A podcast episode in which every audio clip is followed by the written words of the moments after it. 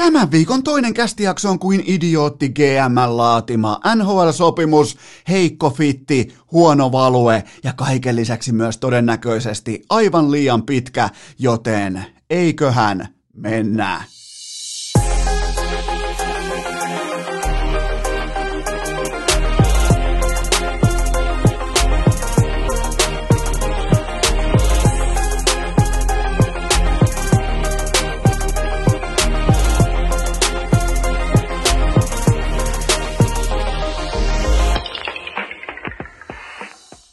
Tervetuloa te kaikki mitä rakkahimmat kummikuuntelijat jälleen kerran urheilukästin mukaan. On tiistai 13. päivä lokakuuta ja Ää, täytyy myöntää heti tähän kärkeen, että tänään ei sitten kulje. Tänään on vaikea päivä, mä olen loukkaantunut, mulla on oikea polvi klesana. Mun Mondraker on nyt parkissa. Seuraavat varmaan kaksi-kolme viikkoa ei vain riitä. 1100 kilsaa pystyin polkemaan yhteen soittoon ilman mikään näköisiä ongelmia. Nyt mä olen virallisesti, mä oon IRL, mä oon sivussa, mä olen jopa tohtoritarkkailussa, mutta mun piti hakea motivaatiota. Mun, ja mun piti oikeastaan hakea ryhtiä, koska on myös kauden ensimmäinen tappio NFL-viikko takana, ulkona tulee vettä, tuottaja Kobe ei suostu kävelemään, ei hae edes upo uutta Kippo Kappo Väinö Mäkelä henkistä frisbeitä koirapuistossa, vettä tulee kaatamalla, mä tarvitsin motivaatiota, en kuitenkaan tällä kertaa iloa, intoa, tällaista niinku hattaranmakuista feikki-innostusta, sitä mä hain useimmiten vaikka KHL-uutisista, mun oli pakko ottaa puhelin kouraan ja soittaa kaikkien aikojen Pohjois-Suomen kapteenille, nimittäin Lasse Kukkoselle. Mä halusin sieltä ammentaa sieltä C-kirjaimen takaa, sieltä roihuavasta C-muotoisesta sydämestä. Mä halusin ottaa itteni tietylle standardille sen tiimoilta, että mun on pakko selviytyä tästäkin jaksosta. Ja heti kun mä otin puhelimen käteen, kuunnelkaa mitä Kukko sanoi go, boys, right away, five guys both ways, eh? Let's fucking go, let's fucking go, hey, behind the battles, boys, heavy sticks, eh? Ja mä olin saman mä, mä, siis mä täytyy myöntää, että mä olin saman tien, huomatkaa, puhetempo kaikki, välittömästi fokus, tiikerin silmä, mä kysyin vielä niinku ihan tällaisia arkeen liittyviä asioita, miten vaikka tullaan loukkaantumista, miten, niinku, miten saadaan oma paketti kasaan, sieltä tuli välittömästi vastapalloon myös tämä. Let's go boys, right away, five guys both ways, hey? Let's fucking go, let's fucking go, hey, behind the battles, boys, heavy sticks, hey? Eikä mitään muuta tarvittu, siis yhtään mitään. Mä, soitin vielä Kurri Japalle, että saisiko Japalta jonkinnäköisen yhteenvedon siihen, että kun nyt Kukko motivoi mua kohti tätä keskiviikon tai oikeastaan tiistai-keskiviikko Akselin urheilukästin viikon keskimmäistä jaksoa, niin oli tärkeää saada vielä kuitenkin NHL Stanley Cup leijona legendalta, GM-legendalta, jonkin, nykypäiväiseltä sataprosenttiselta suomalaisomistajalta. Oli tärkeää saada jonkinnäköinen yhteenveto siitä, että missä nyt mennään, ollaanko me valmiita tähän jaksoon. Hyvä. Voiko olla parempaa konseptia kuin motivaatiopuhelut? Mä toivon, että teille kaikille löytyy ne tietty, niin kuin muistatte varmaan ensimmäistä Nokian puhelinmalleista. Muistaako muuten oikeasti joku silloin aikoinaan ää, 96, 97? Mun ensimmäinen puhelin muistaakseni mä pystyin ostamaan sen, olisiko ollut 98, ehkä rippirahoilla, ehkä ei, mutta silloinhan pystyt tallentamaan yhdeksän numeroa muistiin, siis pikavalintoihin, että painat vaan, oliko risuaita ja numero, niin se soittaa sun luottohevosille. Miettikää nyt, kun mulla olisi risuaita ja numero 5 ja välittömästi mennään. Let's go, boys, right away, five both ways, hey? Let's fucking go, let's fucking go, hey, behind the boys, hey? Eihän mikään olisi noin kaunista. Eihän siis mikään ei tuo mua tähän kyseiseen jaksoon samalla tavalla mukaan kuin se, että mä voin soittaa koska tahansa Pohjois-Suomeen. Miettikää, ei tarvitse maksaa edes minkäännäköisiä ää, tota, kaukopuhelin tai kaukopuhelumaksuja, ei tarvitse soittaa niin kuin jonkun operaattorin kautta, kun oliko, muistaaks muuten joku sen, että joskus piti soittaa, vaikka joku oli joku niin kuin, miten se menikään, että piti, jos aiko soittaa jonnekin vähemmän, vähänkin kauemmas, niin piti soittaa jonkun toisen tai kolmannen, jopa neljännen välikäden kautta, jotta päästiin sinne perille, mutta nämä on tällaisia, silloin kun Eno Esko oli siellä lamaajan Heinolassa ja oli pikkupoika, oli noi puhelinkortit, eli kängettiin semmoiseen mööpeliin tuolla kadulla kortti, nyt on nyt varmaan osa porukasta on ihmeessä, että onko tämä edelleen urheilukästi, onko tämä menossa mihinkään, mutta mä oon motivoitunut, mä muistelen vanhoja, mutta nyt mä haluan kuitenkin hypätä teidän kanssa kohti, niiden äh, puhelin puhelinkortit oli siis semmoisia, että siellä oli vaikka 20 markkaa, mulla oli ainakin sellainen 20 markan puhelinkortti. Se ängetään semmoiseen huippumoderniin äh, tota, puhelinkioskin äh, puhelukojeeseen, sängetään sinne sisään, soitetaan kotiin, että tulkaa hakemaan tai mitä nyt tahansa, tulkaa hakemaan poikainen maitojunalla vaikka Pajulahesta kotiin, kun ei taas riittänyt jalkapallon maajoukkueleiriä, tulkaa, hake, tuokaa, tulkaa hakemaan mut helvettiin täältä, kun musta ei tässäkään lajissa ole riittäväksi urheilijaksi, joten tota, sellainen oli puhelinkortti, mutta aloitetaan kuitenkin tänään, otetaan vielä kerran. Let's go, boys, right away. Five guys both ways, eh? Let's fucking go. Let's fucking go. Hey, behind the battles, boys. Heavy sticks, eh? Let's fucking go. Tos pitää nimittäin olla se ryhti, se standardi, se asenne, kun mennään tähän ensimmäiseen aiheeseen. Ja se on se, että jos mä kysyn teiltä, että mikä on urheilussa hienointa, niin liian moni varmaan välittömästi ihan off the bat, eli suoraan pohtimatta vastaa, että no kyllä se on se vaikka joku hieno maali jossain jäähallissa, futisareenalla, missä tahansa. Se on joku suoritus, joku fanien laulu, joku tämmöinen, mutta mitä jos mitä jos mä ehdottaisin, että kaikista hienoin vaihe oikeastaan urheilussa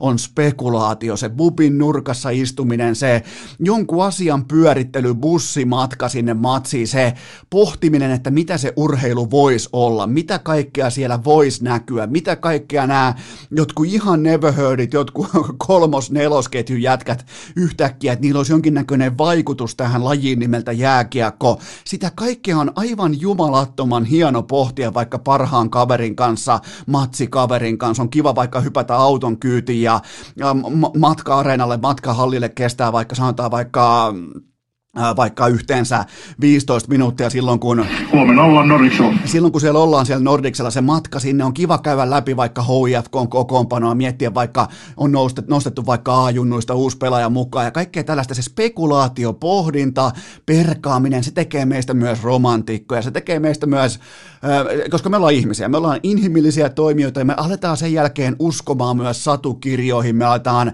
elämään sen oman narratiivin mukaisesti ja mun oli pakko pyörittää nyt kalenteria ihan muutaman kuukauden, ei tarvinnut mennä todellakaan lamaajan Heinolaan saakka.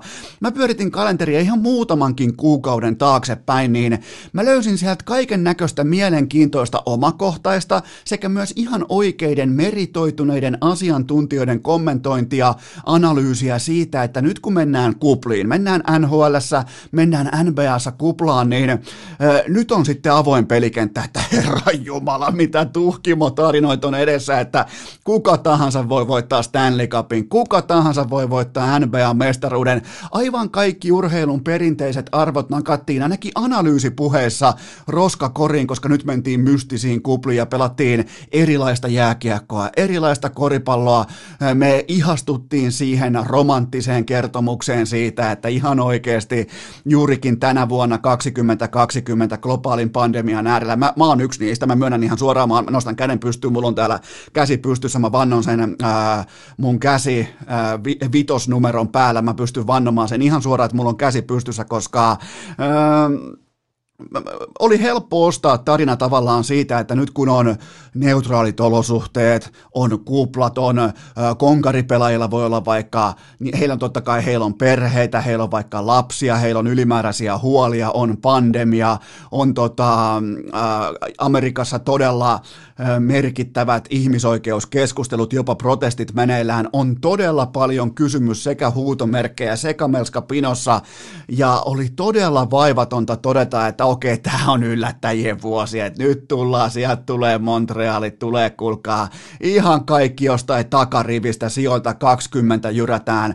NHL ja NBAn finaaleihin, ja nyt kun se ratkaisun hetki koitti, NBAn mestaruuden voitti todennäköisin mestarisuosikki, siis markkinan mukaan, ja NHL mestaruuden voitti todennäköisin mestarisuosikki markkinan mukaan. Joten siinä ei käynytkään yhtäkkiä, miettikää, miettikää minkälainen tarina, minä sinä, minkälainen tarina me ostettiin. Me ostettiin tarinan siitä, että yhtäkkiä huonompi urheilija on parempi, hän on yhtäkkiä mystisistä syistä, jopa niin kuin X-Files hengessä, hän on parempi urheilija kuin tämä meritoitunut absoluuttisesti viimeiset kymmenen vuotta, joka on pystynyt osoittamaan tai viisi vuotta pystynyt osoittamaan, että hän on parempi urheilija, niin yhtäkkiä nyt meidän spekulaatioiden, kun me ollaan, tiedätkö, vähän ollaan netissä, ollaan, ollaan vaikka somessa, ollaan keskustelemassa kavereiden kanssa urheilussa, me ollaan, me ollaan hirve, hirvittävässä urheilun nälässä, me halutaan, me halutaan tarinoita, me halutaan keksiä tarinoita, me halutaan pyöritellä narratiiveja,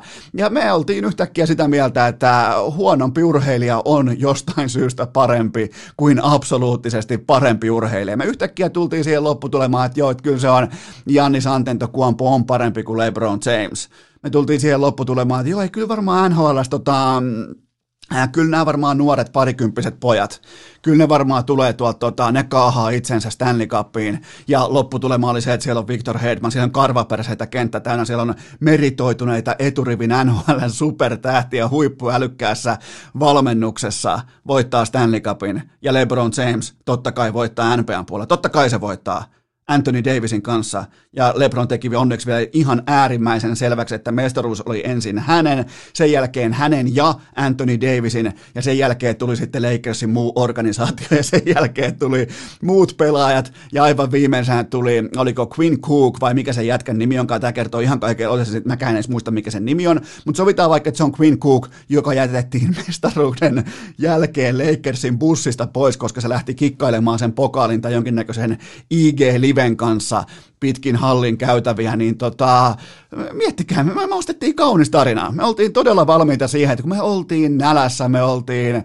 me haluttiin sitä, me haluttiin mitä tahansa urheilua, me haluttiin, me haluttiin romanttisia tarinoita, me haluttiin, että Arturi Lehkonen nostelee Ikan kanssa jossain Turussa pokaalia, Ikalla sellainen Dressmanista haettukaan kolme kahden hinnalla tyyppinen liivi päällä, ihan viimeisen päälle, tuima ilme kasvoilla, arsenaalin vuosi, pokaali sekä FA Cupin että valioliikan pokaali ja Stanley Cup mukana. Me, me ostettiin tämä tarina, mä ostin sen, sä ostit sen, ja lopputulos oli kuitenkin se, että kaikista todennäköisimmät karvaperseet voitti molempien kuplalajien mestaruudet, joten tota, me jouduttiin vähän niin kuin tällaiseen pienimuotoiseen hallusinaatiomankeliin, mutta aivan niin sekaisin, aivan niin unelmapohjaisella toiminnalla ei voi kuitenkaan kukaan olla liikenteessä, ei edes Robert Helenius, joka ilmoitti, että hän voi ottaa Tyson Furya vastaan, että tuokaa Fury, tuokaa Joshua, tuokaa, tuokaa 91 Mike Tyson, täällä ollaan valmiita, mutta Äh, Robert Helenius,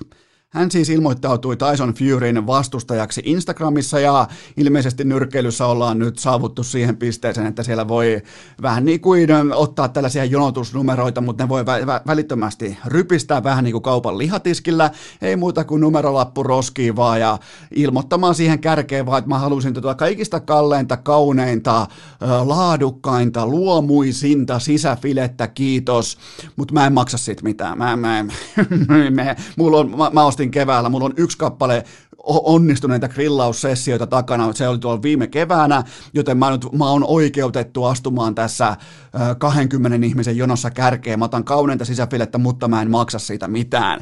Joten tota, tämä on vähän sama kuin Robert Helenius loisi, loihtisi, laatisi itse Facebook-eventin kasaan, että minä vastaan Tyson Fury, ja sitten laittaa itse attending ja ihmettelee, että missä vitussa kaikki, mihin kaikki hävis, missä kaikki on.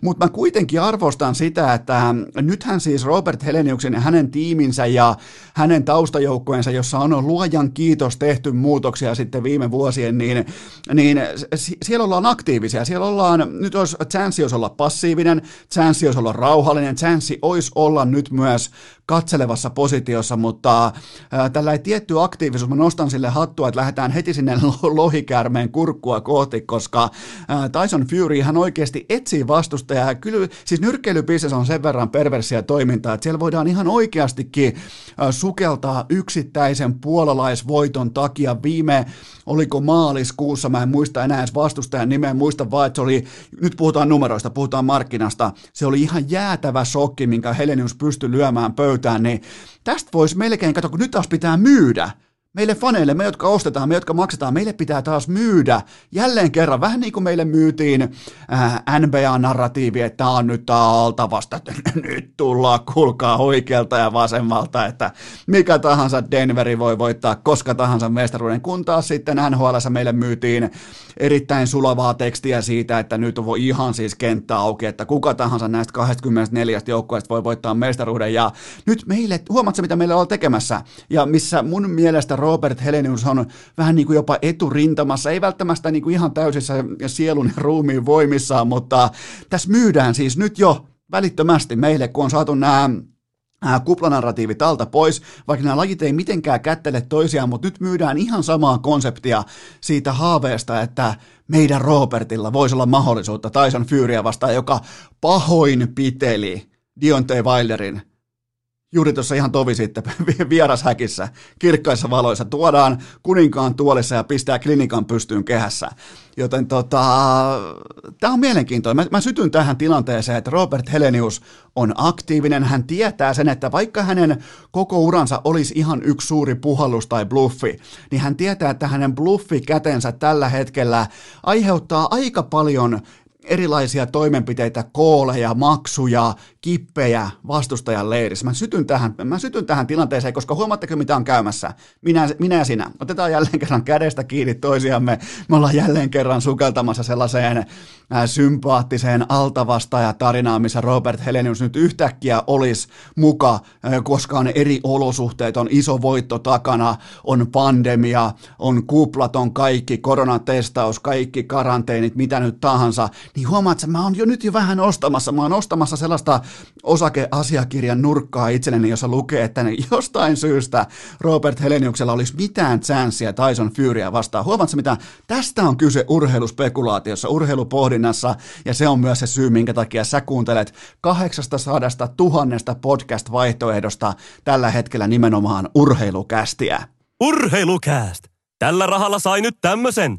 Ja nyt sitten hypätään pois narratiivien sävyttämästä pehmeästä hattaramaailmasta, koska mulla on teille kaupallinen tiedote ja se on putipuhtaasti faktapohjaista informaatiota juurikin sun korvaan tällä hetkellä, koska Humble Smoothie, kyllä vain koko Suomen paras smoothie 12 pulloa, 25 euroa, eikä, ta- eikä mikä tahansa lainappi, ei mikä tahansa avauskokoonpano, vaan tämän 12 pullon paketin olen laatinut minä. Siellä on viisi kertaa mango, siellä on viisi kertaa kookosananas, ne on mun mielestä ihan ylivoimaiset rankin kärjet. Sitten on kertaalleen tota, mansikka, Maria, eli ihan tää klassikko, ja sitten on totta kai myös vihersmoothie, joten 12 pulloa, 25 euroa laajennetulla PK-seudulla kotiin kuljetuksella, laitat välittömästi jääkaappiin ja siinä on sulle 18 aamuksi. Välittömästi mieti, se on likimain kaksi täyttä, sunnuntaisin se ei välttämättä maistu, joten sulla on täys, täydet kaksi viikkoa hambolia hylly täynnä, hambolia kaappi täynnä. Laittakaa ne ehdottomasti välittömästi jääkaappiin, joten Helsinki, Espoo, Vantaa, Järvenpää, Jokela, Siuntio, Kirkkonummi, Hyvinkää, Riihimäki, Nurmijärvi, Sipoo, Klaukkala ja rummutusta taustalle, kyllä vain, Tuusula, Sinnekin saa. Miettikää, sä saat Tuusulaa, jos sä oot jostain syystä Tuusulalainen, eli joka käy kerran vappuun kusemassa pitkin Helsingin katuja, niin tilaa hambolia. Siitä ei kulkaa virtsa karkaile samalla tavalla, ei tarvi lähteä vappuna kusemaan pitkin Helsinkiä, joten Tuusula hereillä. Tuusula, nyt niin oikein Tuusulassa kättä pystyy, koska tämä on teidän tarjous. 12 pulloa hambolia, 25 euroa, 5 kertaa mango viisi kertaa kookosananas, aivan uskomaton kokoonpano. 12 pulloa, 25 euroa, menkää tilaamaan, vaipatkaa ylös meikäläisen Instagramista nyt kun tästä jaksosta tulee story, äh, story tulee ulos, niin ei muuta kuin menette vaippaamaan ylös, on nimittäin aivan fantastinen paketti ja siihen voidaan lyödä Enoeskon takuu. Ää, mulla on tähän kylkeen myös huippunopea K18 tuoteinformaatio, sen tarjoaa Coolpet. Kannattaa muistaa se, että nyt kun mennään kohti liikakautta tai ollaan jo liikakaudessa käsillä, jatkuvasti tulee pelejä. Mun mielestä ehkä vähän liian heikolla tempolla, mutta niitä kuitenkin tulee kohti, niitä ei välttämättä tule ollenkaan. Muistakaa kilpailuttaa kertoimet aina, koska Coolpet tarjoaa jatkuvia markkinatoppeja nimenomaan SM-liikaan, huippujalkapalloon ja miksei myös NFLään. Ja muistakaa, että se Äh, ennen kohdepoimintaa valittu tai se käytetty aika, se on se kaikki kaikessa. Silloin pitää laittaa työt sisään, toistot sisään, silloin pitää laittaa otanta sisään, koska se mitä siellä kentällä tapahtuu, niin sehän on vain vedonlyönnin jälkituote. Se on jotain, mihin sä et voi vaikuttaa. Sä voit vaikuttaa vain siihen, miten sä järkeilet, miten sä teet työt ennen sitä, joten muistakaa, se on kaikista tärkein duuni on se, että sä kilpailutat kertoimet. Ja ainakin äsken katoin vielä, niin huomiselle keskiviikkoillalle huuhkajille oli vielä koko maailman mark- markkinatoppi Kulbetilla nimenomaan Suomen voitolle huomenna tota Irlantia vastaan, joten, ja se on mulla jo liuskalla, se on paljon paljon paremmalla kertoimella, koska Suomi oli alta vastaaja vielä tuossa kolmisen vuorokautta sitten. Joten tota, ja sitten vielä keskiviikkona kello 12 alkaen ihan normaalin tapaan keskiviikon kerroinpäällikkö siellä viisi huntia lisäpotissa ja tota, perjantaina sitten triplaus kello 12 ja kaikillahan onkin mukavasti vielä tällä tiistaina, huomenna keskiviikkona, torstaina tuplaus elossa, joten kaikki lisäinfo Kulpetin sivustolta ja kaikki pelaaminen totta kai K18. Urheilukääst! Mainittu Kouvolan Sanomissa ja Forssan lehdessä. Nyt kun me päästiin kaikki yhdessä kapteeni Kukkosen motivaatiopuheiden kautta sekä rytmiin että ryhtiin, on aika kouraista tuolta tuottaja Kopen legendaarisesta kysymysrepusta. Muutama visainen pähkinä pöytää, ei Kopen omia pähkinöitä, koska ne meni tuossa puolitoista vuotta sitten suurin piirtein valtiolle, joten puhutaan ihan kysymyspähkinä tyyppisistä teidän lähettämistä tiukoista kuukirjaimen muotoisista pohdinnoista inboxiin. Niitä on kattava määrä. Kiitoksia. Mä en olisi koskaan uskonut, että oikeastaan itse keksittyä QA-osiota ei tarvitse tehdä itse keksityillä kysymyksillä. Se on ehkä ollut suurin urheilukästin upsetti. Olisiko tämä muuten sellainen altavastaja narratiivi, mihin voisi jälleen kerran ihastua, että, että tota, vaikka tämän piti olla osittain itse keksitty QA-osio, niin tämä on kuitenkin teidän kynästä suurin piirtein 99,8 prosenttisesti eli siitä positiosta ei sula kuin Atlanta Falcons, joten napataan. Kaikki varmaan tietää, mitä on tulossa. Napataan ensimmäinen kysymys Lavetille. Minkä ajattelun löydät Taylor Hallin Buffalo-valinnan takaa? No, tämä oli hyvin mielenkiintoinen. Mä otin ihan erilaisia lähestymiskulmia, mä otin erilaisia poimintoja, etenkin kuin Taylor Hall. Hän bluffasi koko markkinaa ilmoittamalla, että voittaminen on ykkösprioriteetti. Totta kai meidän pitää myös pystyä erittelemään voittaminen, tai tavallaan voittaminenhan voi olla hyvinkin eri säkeistä per lausuja. Jollekin se voi olla vaikka puhtaasti Stanley Cup, jollekin se voi olla hetkellistä voittamista suhteessa omaan neuvotteluvipuvarteen välittömästi ensi kesänä, jollekin se voi olla vaikkapa tehopisteiden merkeissä voittamista, pistepörssin voittamista, voi olla vaikka, vaikka jonkinnäköisen tota, tilastokategorian voittamista, se voi olla myös sitä voittamista, että sulla on absoluuttisesti sun uran paras sentteri sun rinnalla, eli Jack Eichel. Voi olla hyvinkin, että valittiin ihan puhtaasti sen pohjalta, hei, missä se olisi tilaa hetkinen, mä skannaan tosta, mä skannaan tuolta, missä olisi lyhyt stoppi, siellä voi tulla vaikka trade, molemmat osapuolet voi pitää jälkeen vielä voittaakin tässä asiassa, kahdeksan miljoonaa cap hittiä yksi vuosi. Ei ole kellekään oikein minkään kokoista rahaa NHL-bisneksessä, paitsi toki pelaajalle itselleen, niin mun, mun mielestä aika mielenkiintoisesti pelatut kortit, etenkin kun me pohditaan sitä, että nyt ollaan äh, keskellä pandemiaa, meillä on aivan äh, maksimaalinen määrä kysymyksiä meidän käsissä liittyen siihen, että jatkuuko NHL, milloin jatkuu, milloin pelataan, pelataanko, mitä käy salarikäpille, mihin se liikkuu tulevaisuudessa, mikä on neuvotteluvipu jatkossa pelaajilla ja kaikki tämä. Se, se on, nämä kaikki kysymykset on auki, joten tavallaan mä sytyn tähän, että Äh, tehdään ratkaisu, jota kukaan ei odottanut. Mä otin nimittäin, että 28-vuotias entinen MVP marssii sellaista mukavaa, tiedätkö, sellaista sivulaukka-tyylistä askelusta kohti pankkia, mutta ei. Menee Buffalo Sabresiin, millä ei ole mitään tekemistä voittamisen kanssa. Siellä on yksi parhaista senttereistä, jonka viereen voi nimenomaan Taylor Hallin profiilityyppinen pelaaja istua. Sillä mä nostan hattua, että jos oli Jack Eichel, oli tässä ikään kuin vipuna, niin mä nostan hattua silleen, että lähdetään tietyllä tapaa niin kuin ahneesti rakentamaan sitä omaa seuraavaa jätti, jätti, jätti sopimusta, joten ehkä ei ollut mihinkään kiire, mutta tämä oli tämä voittamisen alleviivaaminen, niin mä luin sen lauseen väärin, koska nythän ei ole siis kyse joukkueena voittamisesta, vaan itselleen asioiden, vaikka tilastovoittamisesta, maalipörssivoittamisesta, pistepörssivoittamisesta, mahdollisesta vaikka, että sun nimi on vaikka edes jossain MVP-keskustelussa, tästä voittamisesta lopulta näköjään olikin kyse, ja mä en, mä en, mä en näe, sitä, mä en näe niinku sitä negatiivisena. Mä en, mä en voi kritisoida siitä, että huippuurheilija tekee omalla urallaan, omilla rahoillaan mitä haluaa. Se, siihen mulle ei riitä vipu, joten tota, mä siis olin väärässä, mä ootin, että 28-vuotias ää, entinen MVP turvaa koko tulevaisuuden suutensa kertalaakilla jotain seitsemän vuotta. Nyt ainakin lyödään pöytään, mutta ää, Yli 600 peliä, herran jumala, yli 600 peliä. Tuntuu, että se olisi vasta tullut NHL, mutta yli 600 peliä äh, NHL tasan 0,9 paunaa per matsi, yksi MVP-palkinto. Muilta osin melko lailla epärelevantti NHL-ura, mutta ei kuitenkaan, ei Colorado, ei se ei pitkää sopimusta, yksi vuosi, kahdeksan miljoonaa Buffalo Sabres ja, ja tota, äh, tässä voi olla myös sekin, koska nythän NHL se myös laajenee, kaikki että se laajenee sitten suurin piirtein vähän vajaan vuoden päästä. Mitä tekee Seattle Krakeni, eli Kraken, haluaako Taylor Hall jopa mittauttaa itsensä siinä markkinassa, haluaako, että hänet voisi jopa siirtää, tai hänet voisi poimia jopa Seattleen tuossa vaiheessa välittömästi, haluaisi vähän niin kuin olla uh, uuden organisaation kasvot, haluaako hän pelata Buffalossa sen takia, että uh, sieltä on aika kepeää treidata vähän niin kuin vuokrapelaajana Hall eteenpäin. Se on hänelle tuttu konsepti aiemmilta ajoilta, joten tota, äh, tässä on paljon kommervenkkejä. Tässä on todella paljon huomioitavaa ja mä en näe ihan hirveästi tämän kyseisen lapun tiimoilta häviäjiä.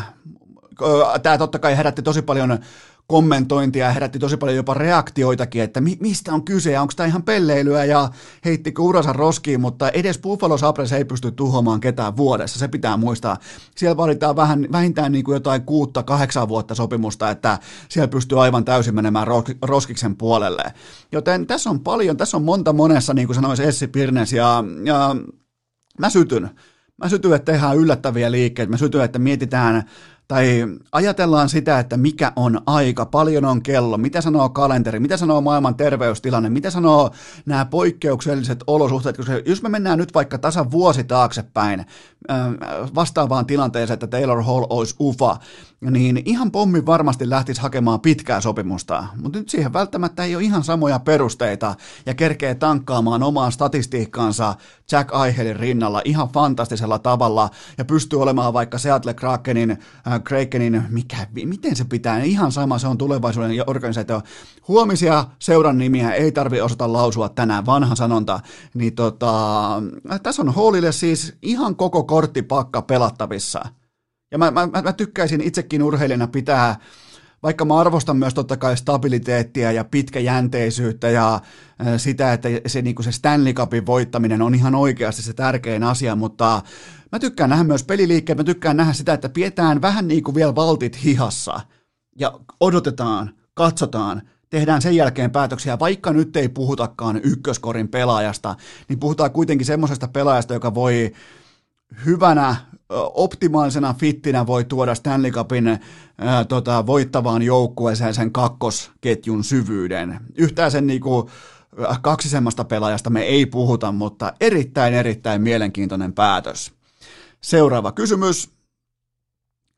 Tekikö Alex Pietrangelo, hetkinen, tekikö Alex Pietangelon sopimus Las Vegasista mestarisuosikin tai jopa tulevan dynastian. Ton takia piti vähän niin kuin poimia lause uudestaan pykälään, koska nyt puhutaan jo dynastiasta organisaatiossa, joka ei kukaan koskaan voittanut yhtään mitään, mutta no sieltä se jättikala nyt sitten tömähti pöytään ja täysin ansaitusti. Tässä maksettiin CVn eli menneisyyden eli tämän hetkisen neuvottelu vipuvarren mukaan. Mä en olisi välttämättä maksanut tuolla tavalla, mutta mä en olekaan NHLn GM, mä en siis maksaisi seitsemän vuotta, ja mun cap hitti tässä kyseisessä tilanteessa, jos mä olisin seurapomo, se ei saisi olla 8,8 miljoonaa per kausi, etenkään, koska Piert Angelo täyttää tammikuussa, se täyttää 31 vuotta, se on erittäin raskas tyyppinen pelaaja, siis erittäin niin kuin vanhan liiton äijämäinen jääkiekkoilija, raskastekoinen, raskaat liikkeet, kova kulutus, kaikki tämä 31 vuotta on hänelle se on tolla pelityylillä, se on kova ankara ikälukema ja se lähtee tuosta totta kai nyt sitten nousuun. Hän on siis sopimuksen päättyessä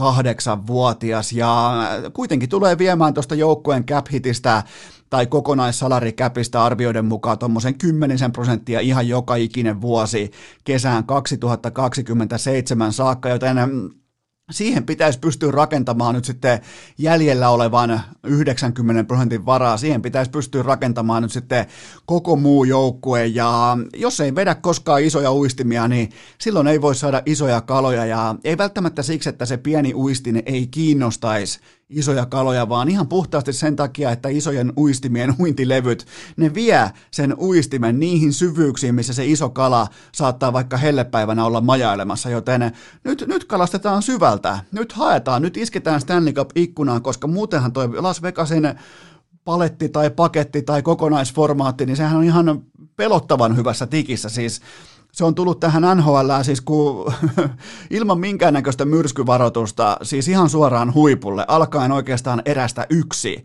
Joten tota, tai nyt taisin kyllä valhella, mulla on sellainen muistikuva nimittäin, että niiden ihan se ensimmäinen matsi taisi mennä vihkoon. Voin olla väärässä, mutta ykköspakkiparis on nyt sitten Sea Theodore ja Pierre Angelo, joten tota, molemmat nykyformissaan NHLn top 10 pakkeja. Siellä ne painaa top 10 Miro Heiskasen kanssa kaikkien muiden paitsi asiantuntijoiden ja EA Sportsin mukaan, mutta ja Theodore oli vielä Vegasin paras puolustaja, paras pelaaja, sanotaan paras pelaaja koko kuplan ajan, joten siellä on aika mukavasti pullat uunissa ja jos nämä herrasmiehet pelaa nyt sitten eri pakkipareissa niin kuin on todennäköistä, niin jompikumpi on käytännössä kentällä koko ajan, kokonaisen ottelun ajan ja se on aikamoinen vipu nyt sitten äh, Vegasille tulevaisuudessa seuraavat vuodet tästä eteenpäin. Ja, ja tota, äh, se, se, mikä tuli mulle yllätyksenä, että jos urheilukästä olisi ollut olemassa silloin, kun Las Vegas saapui NHL, niin tämä on todettava, että mä olisin silloin antanut väärän lausunnon,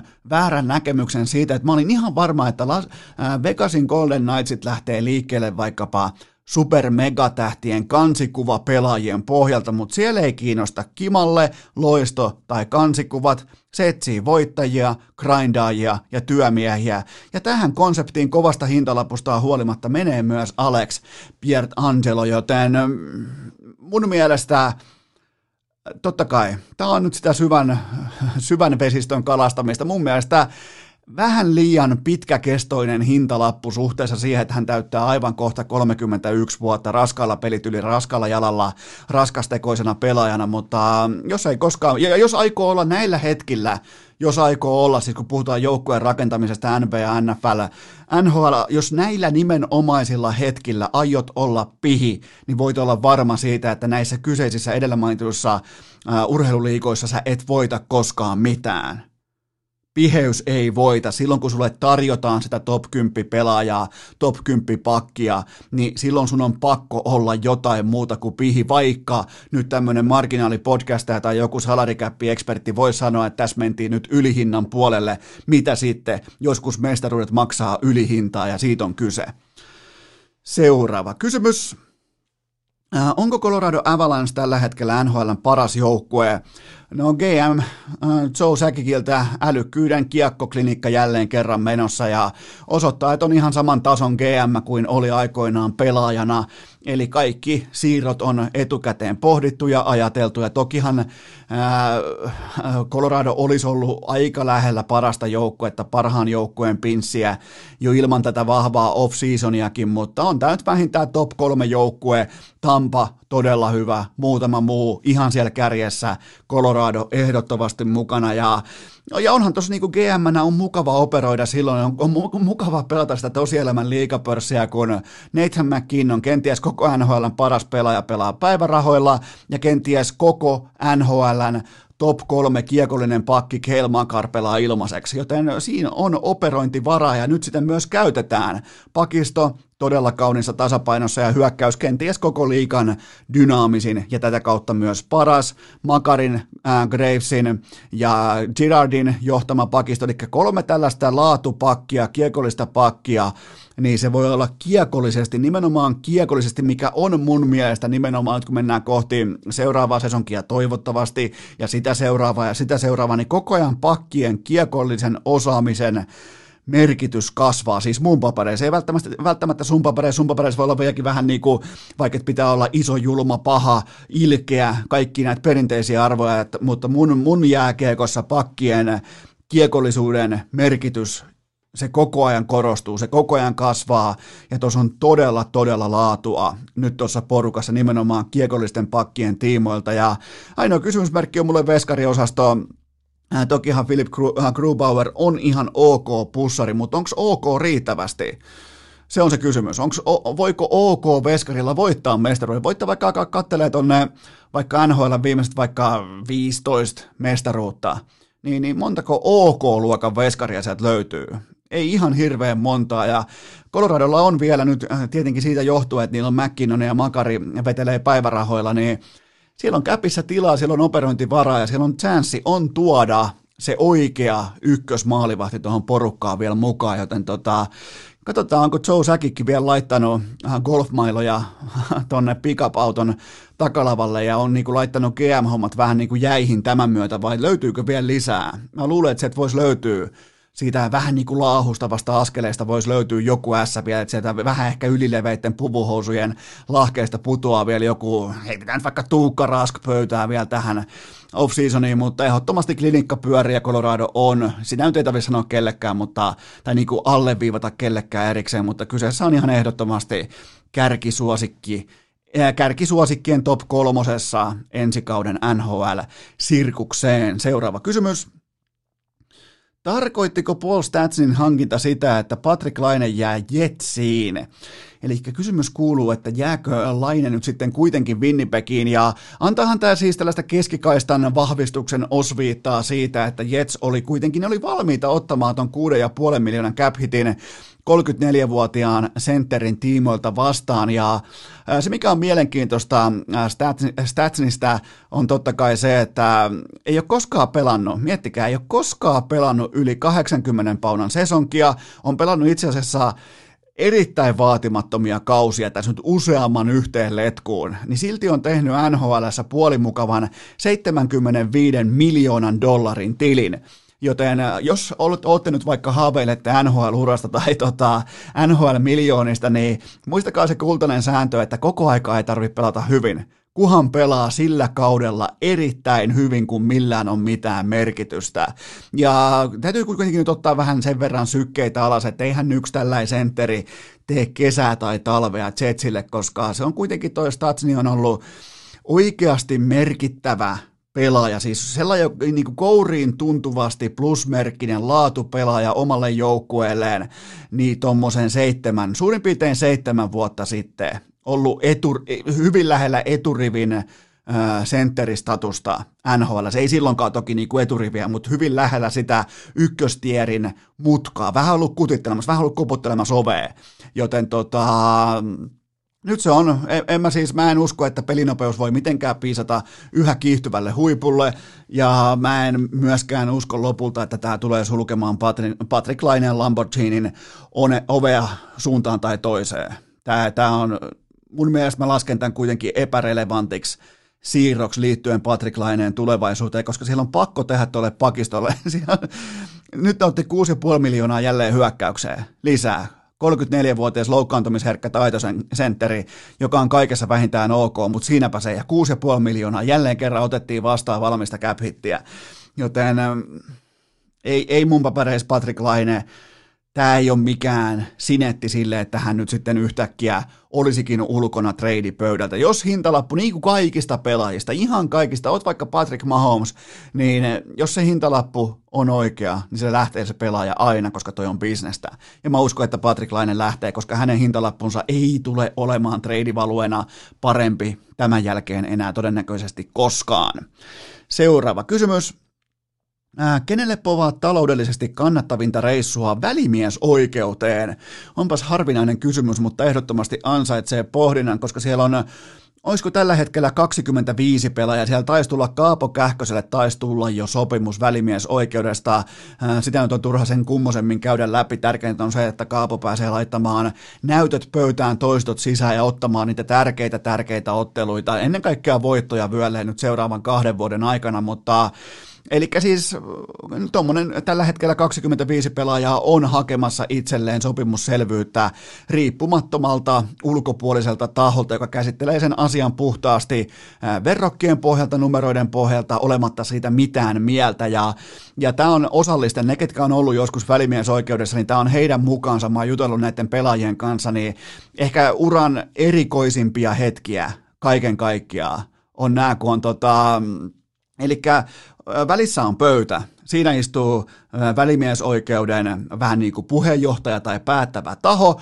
Oikealla puolella istuu pelaajan edustajat ja heidän mielestä tietenkin tämä kyseinen pelaaja, tämä tuo Stanley Cupia, tämä tuo jumalauta Rocket Richards trofeja, tämä on ykkösylivoimaa, ykkösketju, ei muuta kuin kädet kohti kattoa 86 kertaa kaudessa, niin ei tarvitse käydä salilla ne myy, myy, myy, kun taas seura samassa kokoushuoneessa, samassa oikeussalissa, samassa tilassa ilmoittaa, että tämä on muuten kaikki aikojen paskin pelaaja. Tämä on siis, tämä on pelaajana, ihmisenä, aivan paska sekä kusipää, tästä ei ole yhtään mihinkään, me hävetää, meitä hävettää, että on ollut ikinä osana meidän organisaatiota, tällaiselle ei voida maksaa mitään, se on järjetöntä, se on rahan haaskaamista, ja näistä argumenteista välimiesoikeuden päättävä taho tekee sen kultaisen keskitien ratkaisun ja ilmoittaa, että paljonko tämän pelaajan palvelukset maksaa, miettikää, ja sen jälkeen kätellään, halaillaan, suudellaan, ja to, nyt, to, toki nyt pandemian aikana ei todennäköisesti tehdä näistä mitään, mutta miettikää, he, välittömästi kun se nimi on siinä paperissa, niin se retoriikka muuttuu ihan täysin suhteessa seura ja pelaaja. Sen jälkeen ollaankin, kun tullaan pressi eteen, niin erittäin merkittävä palanen meidän tulevaisuuden kannalta ja on hieno lähteä. Vähän niin kuin sellainen... Let's go, boys, right away. Five guys both ways, hey? Let's fucking go. Let's fucking go. Hey, behind the battles, boys. Heavy sticks, hey? Se nimittäin vaihtuu aivan heti, aivan välittömästi se tyyli, että miten puhutaan siitä pelaajasta ja onneksi nämä on suljettujen ovien. Ja näissä on myös vissi jonkinnäköinen ehkä sellainen erittelyklausuuli näissä kokoontumisissa tai kokouksissa, että sieltä ei niin kuin hirveästi tuoda koskaan julki niitä ihan konkreettisia argumentteja, että miten seura yrittää polkea tämän pelaajan arvoa eri tavoin, koska ne argumentit vois vaikuttaa sitten taas kauden mitassa, tulevaisuuden mitassa kohtalaisen raskailta jossain somessa. Joten tota, no okei, itse kysymykseen Äh, mun mielestä New York Rangersin 24-vuotias taitopakki äh, Tony D'Angelo, joka kuulostaa muuten ihan joltain Little Italin äh, ravintola-omistajalta, joka, tiedätkö, kättelee asiakkaan sille salakymyyhkäisesti ja puhuu niistä viineistä vähän tälleen, niin joka tapauksessa Tony D'Angelo on mun papereissa mielenkiintoisin nimi, koska viime kaudella 68 peli 53 täkyä, pakkien pistepörssi vitonen ja oli jopa tietyllä tapaa kiekollinen sielu tuossa Rangersin viivassa, erittäin laadukas pelin avaaja, todellinen yllätyskortti, saapui muuten Rangersiin ää, tässä kuuluisassa Derek Stepanin ja Antti Raannan kaupassa, vähän niin kuin kylkituotteen, sieltä tuli ykköskierroksen varaus, mikä oli se kova liha, ja D'Angelo oli siinä kulmassa sellainen piensympaattinen, ehkä vähän ajankohtainen, tai niin kuin, ehkä vähän jopa kulunut salaatti, ettei oikein niin kuin saanut kiinni, että minkä salaatti tämä nyt on. Ja D'Angelosta on tullut ihan oikea jääkiekkoilija, ihan huippuluokan kiekollinen pakki, ja siellä joutuu välimiesoikeus lyömään pöytään nyt ihan ok numeroita tämän kaiken jälkeen. Ja ihan hyvä, että se haetaan nyt sieltä se ratkaisu. Ja, ja tota, D'Angelo on mun papereissa sellainen, joka hakee oikein kunnon reissun tuolta nyt sitten heittomerkeissä oikeussalin kautta, koska eihän tietenkään missään oikeussalissa olla, mutta, mutta joka tapauksessa 68 peliä 53 täkyä ja puhutaan ihan kiekollisesti kärkipakeista koko, koko tota, NHL, niin siellä tulee varmasti kunnon tilinauha. Seuraava kysymys. Mikä selittää NHLn vaimeahkon pelaajaliikenteen?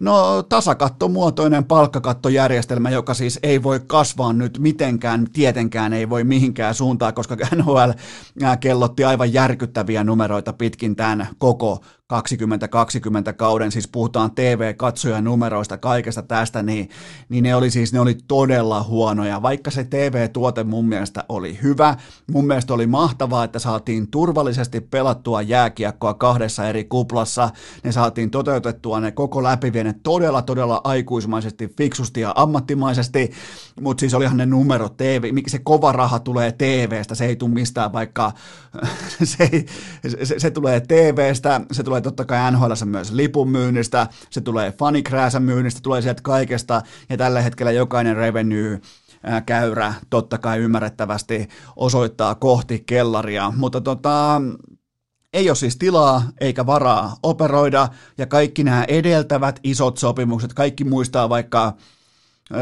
heitetään joku iso sopimus viime vuosilta, no otetaan vaikka Mikko Rantanen, todella, todella jättimäinen diili, niin nehän on rakennettu siis siten, että on olemassa tietynlainen Excel-taulukko graafi, ja siinähän siis tehdään potentiaalin varaan, kasvupotentiaalin varaan, että missä salarikäpin pitäisi olla nykypäivän revenue-kasvun myötä minäkin vuonna, ja sen mukaan operoidaan näiden sopimusten tiimoilta. Joten tota, ja nyt kun tuli tällä aivan järkyttävä monttu, eli kasvu pysähtyi, se on yhtä kuin monttu bisneksessä. Silloin kun sulla ei ole kasvua, sä oot montussa, vaikkei se käyrä osoita suoraan kohti lattia, mutta sä oot kusessa. Ja niin tota, palkkakatto on nyt kasvanut tuommoisen 15 vuotta yhteen soittoon ja sen jälkeen joku päätti sitten syödä Kiinassa lepakon ja nyt ollaan tässä, jossa organisaatiot ei voi operoida. Se, se on vaan kylmä fakta, että ne rahat, se potentiaali, kasvupotentiaali, se on jo käytetty edellisten sopimusten myötä. Joten tuota, tästä tulee todellista taiteilua ja kohta vielä Seatlekin haaskalla. Ja, tässä on iso, tämä tulee hämmentämään nyt tämä vuosi, ensi vuosi tulee hämmentämään koko NHL marssijärjestystä aivan helvetistä. Ja me fanit, mehän siis tullaan, me tässä vähän niin kuin neutraalit fanit, jotka katsotaan NHL, NHLn takia, että jääkiekko on helvetin hauskaa, viihdyttävää, mukavaa, sitten on kiva katsoa, kun maailman parhaat pelaajat ottaa yhteen, niin mehän tullaan tästä lopulta sitten vielä pitkässä juoksussa voittajina pois. Ei pääse syntymään dynastioita, ei pääse syntymään sellaista niin kuin staattista tilannetta, missä absoluuttinen paremmuus määritellään vaikka historian, kulttuuria ja tällaisten kautta, vaan tämä tulee nyt oikein kunnolla hämmentymään ja... Öö, onhan tämä tavallaan mielenkiintoista, että ennen pelaajat muutti rekka-autoilla uuteen kylään, että koko koti mukaan, kaikki viimeisen päälle, koiran kopista alkaen, niin nyt siellä on jollain Taylor, Taylor Hallilla suurin piirtein niin kuin retkireppu ja telttapatjan mukana lähtee äh, vuodeksi talkoisiin, niin se on se, oikeastaan Taylor Hallin sopimus antaa sen kuvan, että missä nyt mennään ja miten mennään. Ja eikä tämä siis vielä mitään, mutta jos NHL-kausi jää kokonaan nyt pelaamatta mahdottoman tulomallin johdosta, niin kysymyshän kuuluu, että no mitäpä sitten tehdään. Siitä, sitähän se vasta epähauskaa onkin. Silloin Excel-taulukko se syttyy tulee, mutta mennään kuitenkin seuraavaan kysymykseen. Jokereiden tappiot tällä kaudella, äh, ZSKA Moskova, Omsk ja Lokomotiv, mistä tämä kertoo? No oikeita jääkiekkojoukkueita vastaan on ollut peräti perustavanlaatuisia ongelmia ja kaikki voitot on enemmän tai vähemmän tullut kuitenkin mikkihiiri seuroja vastaan, pois lukien Lokomotivista haettu vieras laadukas vieras tupla V, mutta öö, on sitten tavallaan jos pohtii vaikka eilistä lokomatsia, jonka Jokerit pelasi kotonaan ja hävisi kotonaan 2-4, niin se on tavallaan harmillista, ettei KHL paras ja laajin pelaajamateriaali saa itsestään joka ikinen ilta sellaista ottelusuoritusta. Ottelu, sieltä puuttuu kokonaan tää. Let's go, boys, right away. Five guys both ways, eh? Let's fucking go. Let's fucking go. Hey, behind the barrels, boys. Heavy sticks, eh? Se oli vähän niin kuin, jäi vähän sellainen puolivillainen, puolivaisu, vähän niin kuin tuntipalkkatyylinen ote, että okei tänään maanantai-peli, ei muuten lähde yhtään, kuka menee, en mä jaksa mennä kentälle. Ja tämä on siis ollut, mitä me opittiin viime kaudesta. Lauri Marjamäen prosessi sisältää jälleen kerran samoja elementtejä, että on yksinkertaisesti vaikea saada ladattua joukkueensa joka ikiseen iltaan tietyllä niin kuin ammattimaisuuden tasolla. Sinne tullaan vähän ehkä puolivaloilla, luotetaan laatuun, luotetaan Bobby Lehtoseen, luotetaan tiettyihin tähtipelaajiin, luotetaan siihen, että kyllä tämä tästä, ja sitten se näyttää myös se suoritus tuolta, niin Tämä menee valmennuksen piikkiin, tämä, tämä kyseinen asia. Se, että joukkue, ammattijoukkue, ammattipelaajat, koko KHL, paras pelaajamateriaali ei ole valmiina kun alkaa tällaisia pelejä tyyppiluokkaan Lokomotiv, joten ZSKA Moskova keskiviikkona kello 18.30 alkaen, ja sehän kysymys tulee perustumaan puhtaasti siihen, että kuinka tärkeänä jokerit näkee tämän kyseisen ottelun suhteessa omaan syksyynsä. Siitähän on kyse. Pystyykö ne pelaamaan sen tämän, nyt kun puhutaan jättiläisiä vastaan, me ollaan kertaalleen tällä kaudella jo nähty, mutta pystyykö se olemaan edes omalla tasollaan, koska se on ehkä vähän esiintynyt pienenä näissä kyseisissä otteluissa, kun vastuussa on ehdotonta laatua. Ja sitten vielä tämä case Andreas Lindback, niin mitä sitten? Mitä sitten, jos se nakattiin bussin alle? Jos sä et ota kolmannen säreessä kiekkoa kiinni, niin ei se ole mun mielestä mikään bussin alle nakkasu, että otetaan vaihtoja ja heitetään Janis Kallins askiin, koska tämä on kuitenkin tämä on Kallinsin joukkue, tämä porukka on selvinnyt jopa Antti Niemestäkin, joten ei me mun mielestä nähty mitenkään dramaattista pussin alle nakkasua. Et se on ihan sama, kun se otetaan pois ykköserässä, kakkoserässä tai sitten tarvittaessa kolmannessa erässä, jos se ei tee ainoaan duuniaan, joka lukee siinä työsopimuksessa. Joten tota, keskiviikkona ollaan sitten joskus tuossa yhdeksän aikaa illalla, niin ollaan paljon paljon viisaampia sen tiimoilta, että pystyykö Lauri Marjamäki ottamaan tästä materiaalista, joka on siis kuin enkelin siunaama tiputettu suoraan taivaasta jäälle – Siis aivan fantastinen pelaajamateriaali. Pystyykö Lauri Marjamäki pumppaamaan, äh, motivoimaan, vääntämään, kääntämään? Jotenkin pitäisi pystyä tuomaan nyt semmoinen jokerinippu kaukaloon, vaikka ei ole täyshalli, vaikka ei ole kuin ihan muutamia tuhansia katsojia, niin äh, se esiintymisen ylpeys, ammattiylpeys, kotiylpeys, pystyykö tai näkyykö näitä asioita? Se on se kaikista tärkein kysymys. Mun mielestä kaikki muut kysymykset, pelitapa, kiekollinen pelaaminen, ne on tullakseen, jos ne tulee, mutta tämä niinku pohja-arvo, se pitäisi olla kohdillaan joka helvetin ilta, ja se ei ole sitä ollut. Ja mulla on muuten myös puolustaja Tommi Kivistölle ää, kyttyräselkä, grinda ja pinssi, 698 päivää tekemättä maalia ja eilen helis, vaikka ei tullut tuplaveita, vaikka ei tullut voittoa lokoa vastaan, niin kyllähän Kivistön maali sytyttiin. Herra Jumala, 700 päivää jääkiekkoa ilman maalia. Kuitenkin lajissa, jossa saat kentällä suurin piirtein tuommoisen 19-18 minuuttia per ilta, ja sä et ole kertaakaan osunut tolppien väliin, niin nyt se oli jotenkin hienoa nähdä, että myös Kivistö voi tehdä jääkiekossa maalin. Seuraava kysymys. Kuka tai mikä on KHL alkukauden kovin yllättäjä?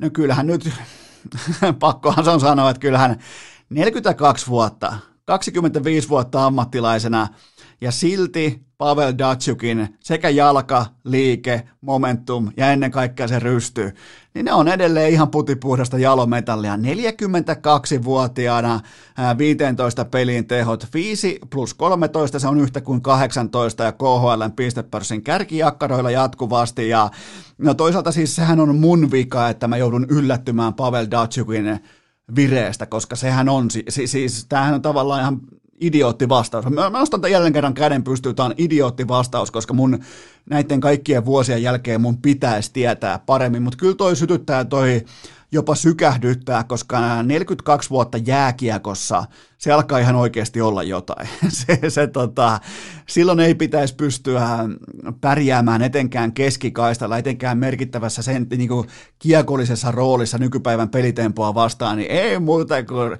kämmeneltä rystylle ja ylävillaa jostain B-pisteen kulmalta. Mä voin laittaa sen jopa Instagramiin sen videon jakoon, kun Pavel Datsuk, se vaan niin kuin ottaa ne yläkulmat sieltä itselleen, joten kyllähän toi herättää tietynlaista, jälleen kerran tullaan narratiivien maailmaan, tullaan romantiikan maailmaan, mutta kyllähän Pavel Datsykin syksy tähän saakka on KHL ehkä tällainen niin iloisin tarina. Vaivattomin tapa urheilukästin kuunteluun. Tilaa se joko Spotifysta tai iTunesista, niin saat aina uuden jakson uunituoreena puhelimeesi. Tässähän kuulkaa saattoi käydä sillä tavalla, että romantiikka puraisi itse kutakin haitarista, eli mikäli haluat nähdä Pavel Datsukin pelaamista TVstä, KHL näyttää Suomessa, totta kai viaplay.fi ja V-Sport-kanavat, ja tämä on totta kai myös yhtä lailla kaupallinen tiedote, jonka tarjoaa viaplay.fi sekä V-Sport-kanavat, koska huomenna keskiviikkona alkaen kello 18 alkaa jo studio, aivan loistava urheilupäivä kahdessa mun suosikkilajissa, nimittäin huuhkajat Irlanti. Mä povaan siihen ihan rohkeasti rintakaadella, mä povaan siihen huuhkajille. En nyt välttämättä hurmoksellista kotivoittoa, mutta kuitenkin kotivoittoa ja samaan aikaan Jokerit vastaan ZSKA. Ihan loistava kombo. Kaksi huippumatsia, kaksi ennen kaikkea suomalaisedustajilla, myös Jokerit, saataa prosenttisesti suomalaisjoukkue, myös heillä erittäin laadukas huippuluokan organisaatio, kun taas sitten huuhkajilla Irlanti mun mielestä voimakkaasti aliarvostettu, siis jalkapallo, globaali jalkapallo ää, maailman mittakaavassa mun mielestä aliarvostettu vastustaja huuhkajilla keskiviikkoiltana huomenna kauniisti. Kello 18 alkaa molemmat studiot samaan aikaan, niin pääsette vihdoinkin, jos ette ikinä kokeilu Viaplayn tuplalähetystä, niin sulla on vaikka iPad, sulla on vaikka telkkari, sä voit heittää sun samalta tililtä kaksi eri matsia pyörimään ilman minkäännäköisiä ongelmia, joten tilaa Viaplay, me osoitteeseen viaplay.fi, älä missaa matseja, älä missaa UFCtä, älä missaa Bundesliigaa, älä missaa valioliikaa, siellä on paljon totta kai KHL, jokaiseen lähtöön, kohton Habib vastaa Keitsi UFCssä, siellä on kaikkiin lähtöihin urheilua joka ikinen päivä, mutta huomenna keskiviikkoiltana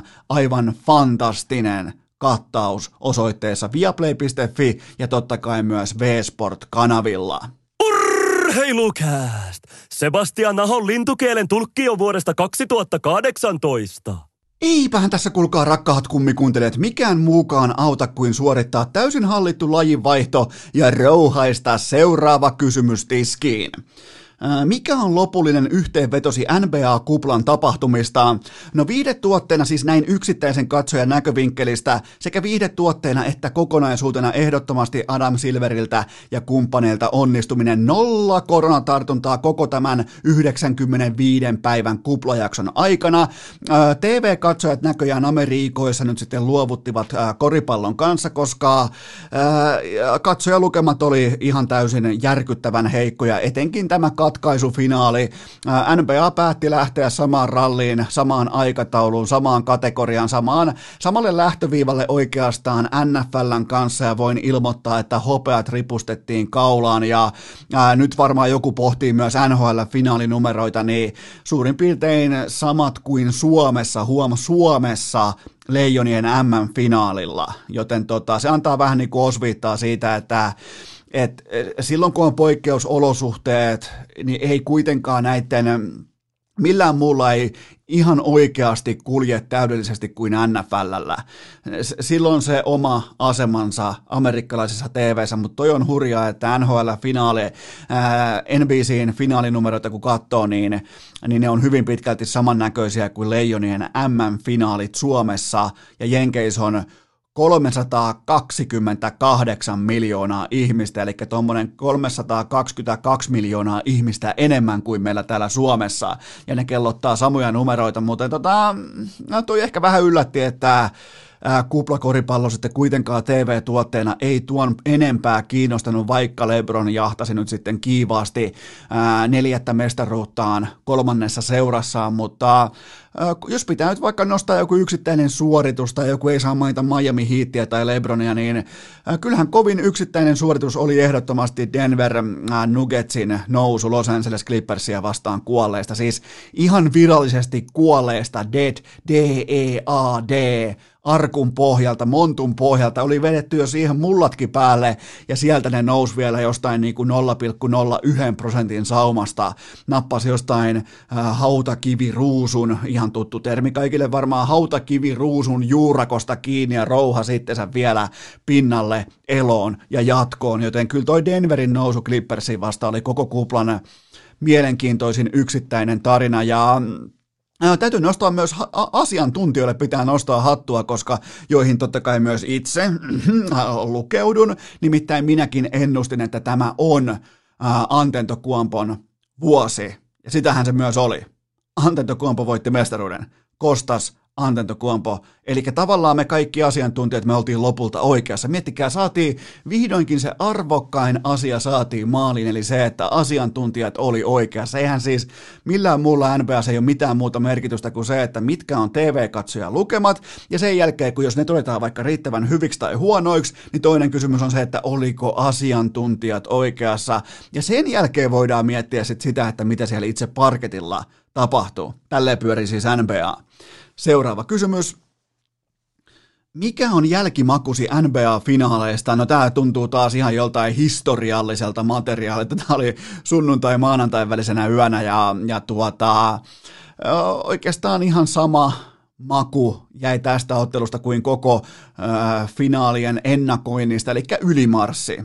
Tätä mä ootin, tätä mä Tätä mä vaadin, tätä mä ennakoin, vähän jopa pelkäsin, että me nähdään aivan selkeitä tämmöisiä, missä on joku 30 paunan johto puoliajalla ja, ja nähdään ihan oikeasti, miltä se koripallo silloin näyttää, kun on eturivin ammattilaiset isät vastaan pojat. Ja, ja suurin piirtein tota sen pitääkin olla ja, ja ihan siis edelleen on aivan silkka käsittämättömyys, että miten Miami Heat voitti peräti kaksi ottelua, eikä alistunut, siis katkennut. Se ei, se ei siis, se ei tippunut monttuu kuin kahdesti tässä finaalisarjassa, mikä on heiltä aivan täysin uskomaton suoritus tuolla pelaajamateriaalilla versus Lakersin supertähtikombo. Ja mestari, mestaruudesta ei oikeastaan ollut äh, mitään äh, epäselvyyttä Clippersin monumentaalisen historiallisen sulamisen jälkeen. Sen jälkeen oli ihan päivän selvää, että Los Angeles Lakers voittaa mestaruuden, ja tämä oli Lakersille ja Lebronille kuitenkin Lebronin nythän millään Lakersille ei ole mitään merkitystä, koska tämä on LeBronin mestaruus, niin kyllä tämä oli hänen mestaruuksista nyt sitten ihan ylivoimaisesti vaivattomin puistokävely. Se on ihan sanomattakin selvää. Portland 4-1. Portlandilla, siinä pystyttiin lämmittelemään, ei tarvinnut reenata, koska voi reenata ottelutapahtumassa. Houston pystyy antaa yhden nokki ihan vaan vittuillakseen toteaa, että me halutaan enemmän toista, me halutaan viisi matsia tähän ottelusarjaan, sen jälkeen neljä matsin sweepi. Denver, Denver laittoi ainakin orastaen Lakersin edes harkitsemaan huippuurheilua. Se on hieno merkki, että joutuu huippuurheilun piiriin NBAn konferenssifinaaleissa. Sekin oli selkeästi lopulta 4-1, ja nyt sitten finaaleissa Miami haki kaksi kerran elämässä tyyppistä voittoa ja sai venytettyä tämän kuuteen otteluun. Tämänkin olisi periaatteessa pitänyt olla sviippi, mutta ei, ei tarkoitus ei kuitenkaan ottaa Miamilta mitään pois, joten ehdottomasti vaivattomin puistokävely LeBron Jamesille hänen urallaan tähän saakka. Ja olihan toi Mietti, että Lakers hävisi vaan viisi kertaa kuplassa, tai siis viisi kertaa kuplan tosipeleissä, niin näistä viidestä tappiosta kolme oli täysin annettuja ja ojennettuja, melkein jopa tarkoituksella hävittyjä, että saadaan enemmän toistoja, saadaan, äh, saadaan ottelutapahtuma kokemuksia sitten tosipäivää varten, ja sitä tosipäivää ei koskaan tullutkaan. Seuraava kysymys. Menikö finaalien MVP-palkinto oikeaan osoitteeseen? No ihan ottelusarjan alussa mun sellainen ehkä 55-45 vaakakuppi olisi ollut Anthony Davisille, mutta sen jälkeen tämä oli ihan täysin Lebronin hartioilla tämä finaalisarja. Ja jos, jos nyt kerran saa pyöristää ylöspäin Lebronin numeroita, niin ne oli 30, 12 ja 9 koko finaalit läpi. Ja se pelitilanne heittoprosentti, se oli tyrmäävä 59. Ja tavallaan koko tämän kuplaplayereiden kuvaava asetelma tai aspekti on se, että finaalisarja itsessään oli Lebronilta myös hänen playoffien paras suorituksensa, joten sitä pitää arvostaa etenkin kun tietää, että on kausi numero 17 menossa, ja oikeastaan juuri tällä tavalla tällaisen all-time greatin, varmaan kaikkien aikojen voi sanoa, mm, ehkä kaikkien aikojen kolmanneksi paras koripalloilija ikinä, suurin piirtein toisiksi paras, kolmanneksi paras, se on ihan debatoitavissa, mutta juuri tällä tavalla pitääkin dominoida kollegelapsia ja loukkaantuneita sisäpelaajia vastaan. Siis tuossa se tasoeron pitääkin olla, joten ehdottomasti oikea MVP kaivettiin tähän tilanteeseen esiin. Siitä ei ollut kahta kysymystä. Se oli ihan, mä uskon, että se oli jopa niin kuin blowout-tyyppinen äänestys, tämä kyseinen palkinto. Seuraava kysymys. Ö, oliko tämä mestaruus Lebronin kannalta jotenkin onnekas, koska Miami menetti kolmesta parhaasta pelaajastaan kaksi? No jos sallitte, niin voidaan myös puhua onnesta, epäonnesta ja breikeistä, koska ää, Lebronin tiimoilta, mä, mä, tää on nyt harvinaista, ottakaa oikein talte, ottakaa kaikki Lebron fanit, Aatu Räty ja kumppanit, ottakaa oikein mukava asento, koska nyt mä aion kehua teille teidän supersankaria, koska Lebronin tiimoilta totta kai narratiivi, se on joko tai, se on aina, siis se, susta tulee, mä voin kertoa teille, jos haaveilette vaikka mediauraa Amerikassa, niin, niin ostat mikrofonin ja oot joko Lebronin suurin fani tai vihaaja, Älä on mitään siltä väliltä, oo jompikumpi, sä meet pitkälle sun bisneksessä. Mutta aivan liian usein kuitenkin myös minä ihan tietoisesti, aivan täysin kaikki, äh, kaikki asiat ymmärtäen, ne kokien, ne katsoen, ne tutkien, niin liian usein puhutaan vaikka Ray Allenin pelastavasta kolkista tai äh, tuomareista aikoinaan Miamiissa puhutaan Draymond Greenin pelikielosta 2016, mutta äh, jos nyt lähdetään katsomaan niitä breikkejä sitten toiseen suuntaan, jos sallitte, nyt varsinkin te Lebron-fanit, katsotaanpa vähän, puhutaan nyt siitä onnekkuudesta, siitä epäonnesta ja siitä, niin onhan siis Lebron joutunut aivan helvetin kovan niin kuin, näin sinänsä ole putipuhdasta epäonnea, vaan nämä on pikemminkin ää, aikataulun, ajankohdan tarjoamia piikkimattoja siihen nimenomaan LeBron Jamesin omakohtaisen dynastian eteen. Kuten vaikkapa Bostonin superkolmikon hankkiminen kesken LeBronin Primein alkuvuosien, sitten Kawhi Leonardin nousu San Antonion dynastian ytimeen ihan jostain pusikosta, jostain San Diego Stateista, ja yhtäkkiä pystyy painamaan pihdit LeBron Jamesin ympärille, siis kenelläkään ei ollut minkäännäköistä odottamaan siitä, että Kawhi Leonardista tulee San Antonion Spursille mestaruusluokan pelaaja. Kyrie Irvingin loukkaantuminen 2015 tuskin tarvii minkäänlaisia niin kuin edes erillisperusteluita ja vei kuitenkin kuudenteen finaaliin saakka, siis LeBron NBA-finaalit siten, että siellä oli toisiksi parhaana pelaajana operoi tämmöinen kaveri, jonka sukunimi on Della Vedova. Della Vedova? Te varmaan muistatte Valkojohanen semmoinen piskuinen kaaripuolustaja. Juu, kyllä, siellä se paino menemään. Niin silloin kun sä viet Della Vedovia kuudenteen peliään NBA-finaaleissa kaikki aikojen parhaita heittäjiä vastaan, niin, niin tota, se, on, se on aikamoinen breikki sille toiselle joukkueelle, että Kyrie Irving loukkaantuu. Ja tässä välissä tuli totta kai se 2016 ihan täysin uskomaton, mun mielestä kaikkien aikojen mestaruus Game 7 vieraskentällä 73 voiton Warriorsista. Mun mielestä tämä on kaikkien aikojen mestaruus. Ja mä, ja mä sanon tämän ihan avoimena ja jopa, paikoin jopa vähän ylpeänä Lebron heitterinä. Mä sanon, että tämä on kaikkien aikojen mestaruus NBAssa. Nimenomaan tämä kyseinen 2016, ymmärtäen kaikki nämä asiat, mitä oli meneillään, mitä tapahtuu, ja mä en heitä sitä mestaruutta alennuskoriin sen takia, mitä Draymond Green teki. Ja Äh, no, mitä tämä sai aikaan? Mitä 2016 Game 7 sai aikaan? No, se sai totta kai aikaan sen, että Golden State Warriorsin supertähdet Steph Curry ja Clay Thompson ja kumppanit, ne alkoi soitella vähän tuonne niin kuin sisämaan suuntaan. No, sieltä löytyi sieltä vastas puhelimeen semmoinen herra kuin Kevin Durant, joka ei halunnutkaan olla enää organisaation yksittäiset kasvot, vaan hän halusi voittaa mahdollisimman helposti, nopeasti ja vaivattomasti mestaruuksia, joten hän teki ehkä NBAn free agency historian sekä kovimman että pehmeimmän shokkiliikkeen samaan aikaan, eli meni valmiiseen mestariporukkaan sinetöimään ne mestaruudet seuraaviksi vuosiksi, ja tämä siirto taas itsessään vei ää, tota Lebronilta ne seuraavat mestaruudet pois. Joten tota, turha tässä on sen kummosemmin alkaa puhumaan mistään Miamin parista loukkaantumisesta, että Lebron nyt sai kerrankin breikin.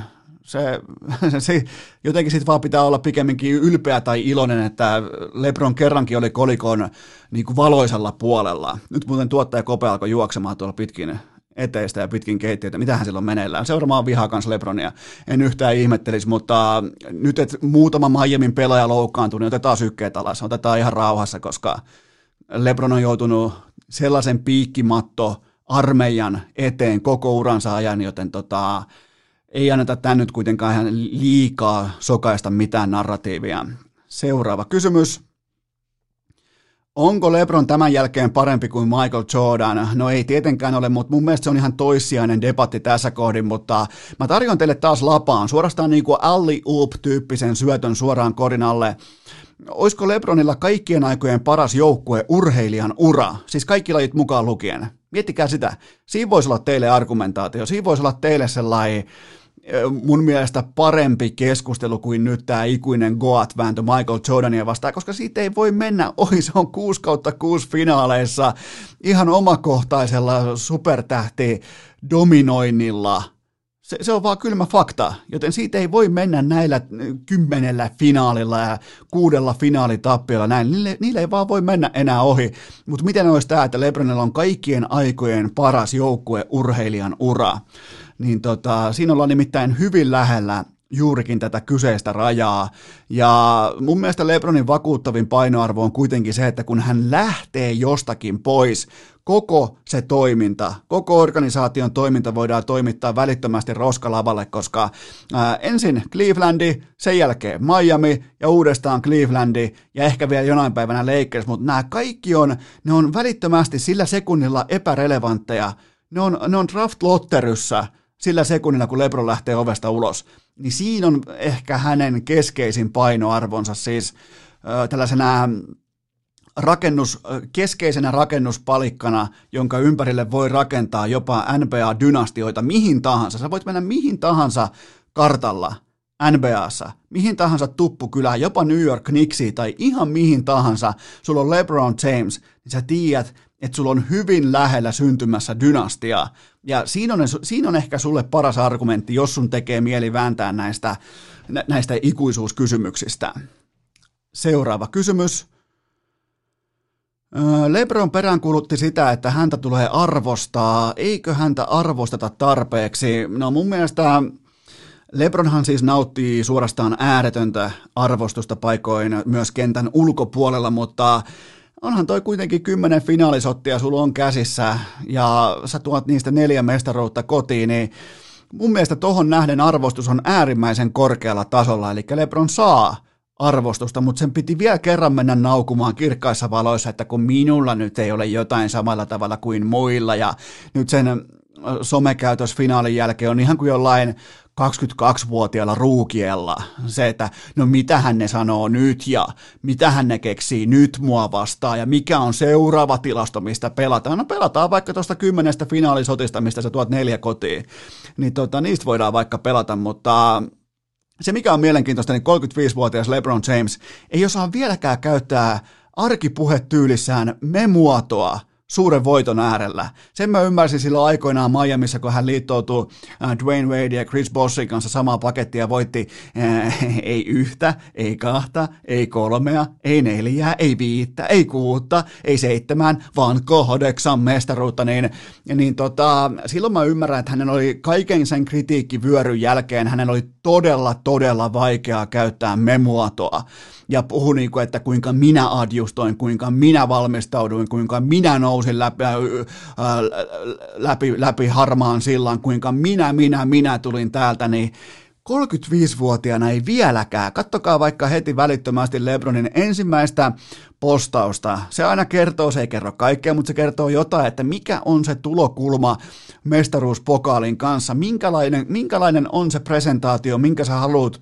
antaa sun faneille tästä kyseisestä mestaruusrunista. Se oli muistaakseni joku kahdeksan kuvan niin kuin karuselli. Ekassa kuvassa hän ja pokaali, tokassa kuvassa hän ja sikari, kolmannessa kuvassa hän ja pokaali, neljännessä kuvassa hän ja MVP-pokaali, viidennessä kuvassa hän ja pokaali, kuudennessa kuvassa hän ja Anthony Davis. Eli Anthony Davis pääsi vähän niin kuin myös mestariklubiin nyt Lebronin papereissa. Ja viimeisessä kuvassa joku ihan täysin päin persettä napattu random otos vaan, missä on suurin piirtein kaikki Lakersin pelaajat. Niin se, se on jännä.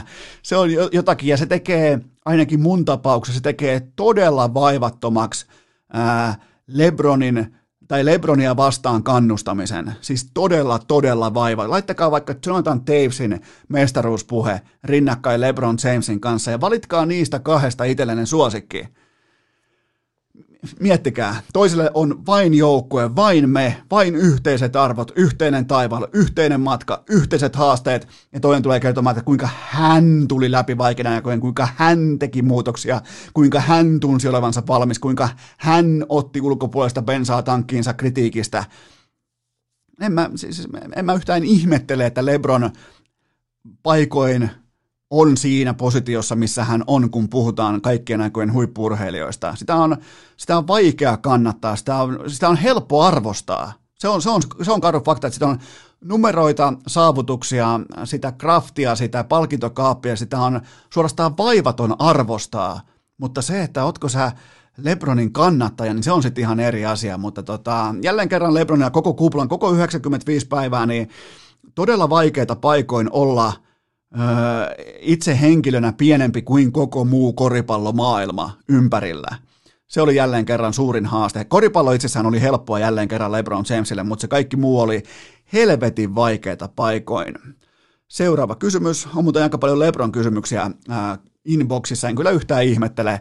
Montako vuotta Lebronilla on vielä jäljellä? No, tämän voi melkein suoraan sanoa, sanoa sillä tavalla, että sitten kun Kareem Abdul-Jabbarin pisteennätys on biitattu, niin siihen asti on vuosia jäljellä ainakin vaatineet tuommoisen ehkä kolmisen täyttä kautta, kolme, kolme laatukautta NBAssa, niin Lebron nappaa tämän aivan täysin käsittämättömän ennätyksen itselleen, mutta hän siis täyttää joulukuussa 36 vuotta ja kirjoittaa jatkuvasti ottelu kerrallaan historiaa. Ja keskimäärin likimain kaikki legendat oli omilla urillaan tässä vaiheessa, tai jos puhutaan kaudesta numero 16 ja kaudesta numero 17, niin silloin kun puhutaan kaudesta numero 17, niin käytännössä katsoen ihan kaikki ne oli jo hihittelyn ja naureskelun kohteita. Ne oli siis aivan täysiä turisteja, kun taas LeBron James on koko NBAn paras pelaaja.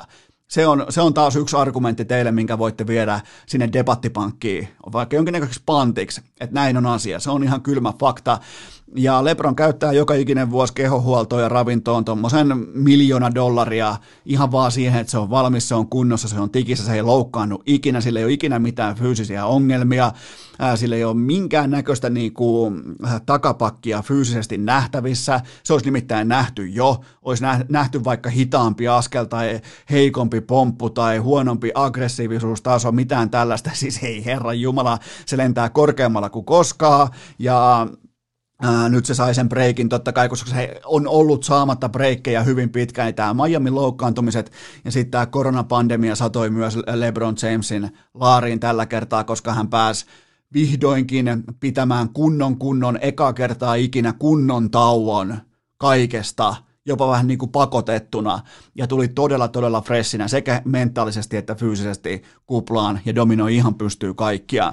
Ja mä, mä, niin kuin se, se on se mun ihmettelyn aihe, että minkä takia LeBron James alkaisi yhtäkkiä noudattaa normi-ihmisen laskusuhdannekaavaa. Että minkä takia hänen kohdalla se lasku alkaisi vaikka 36-vuotiaana tai 37-vuotiaana, mikä, mikä, meil, mikä puoltaisi sitä ajatusta? Mikä, olisiko, se ei ole loukkaantunut ikinä, se ei ottanut yhtään fyysistä askelta taaksepäin ei yhtäkään, joten tota, mikään ei puola sitä, etteikö tämä kaveri pystyisi olemaan tuommoisessa top kolmosessa pelaajien tiimoilta vielä ainakin kaksi ja kolme vuotta suurin piirtein, ja sen jälkeen ihan kevyesti tuolla peliälyllä, tuolla syöttövalikoimalla voi olla vaikka liikan paras point guardi, seuraavat vielä, tuohon päälle vielä kolme vuotta, kaksi vuotta.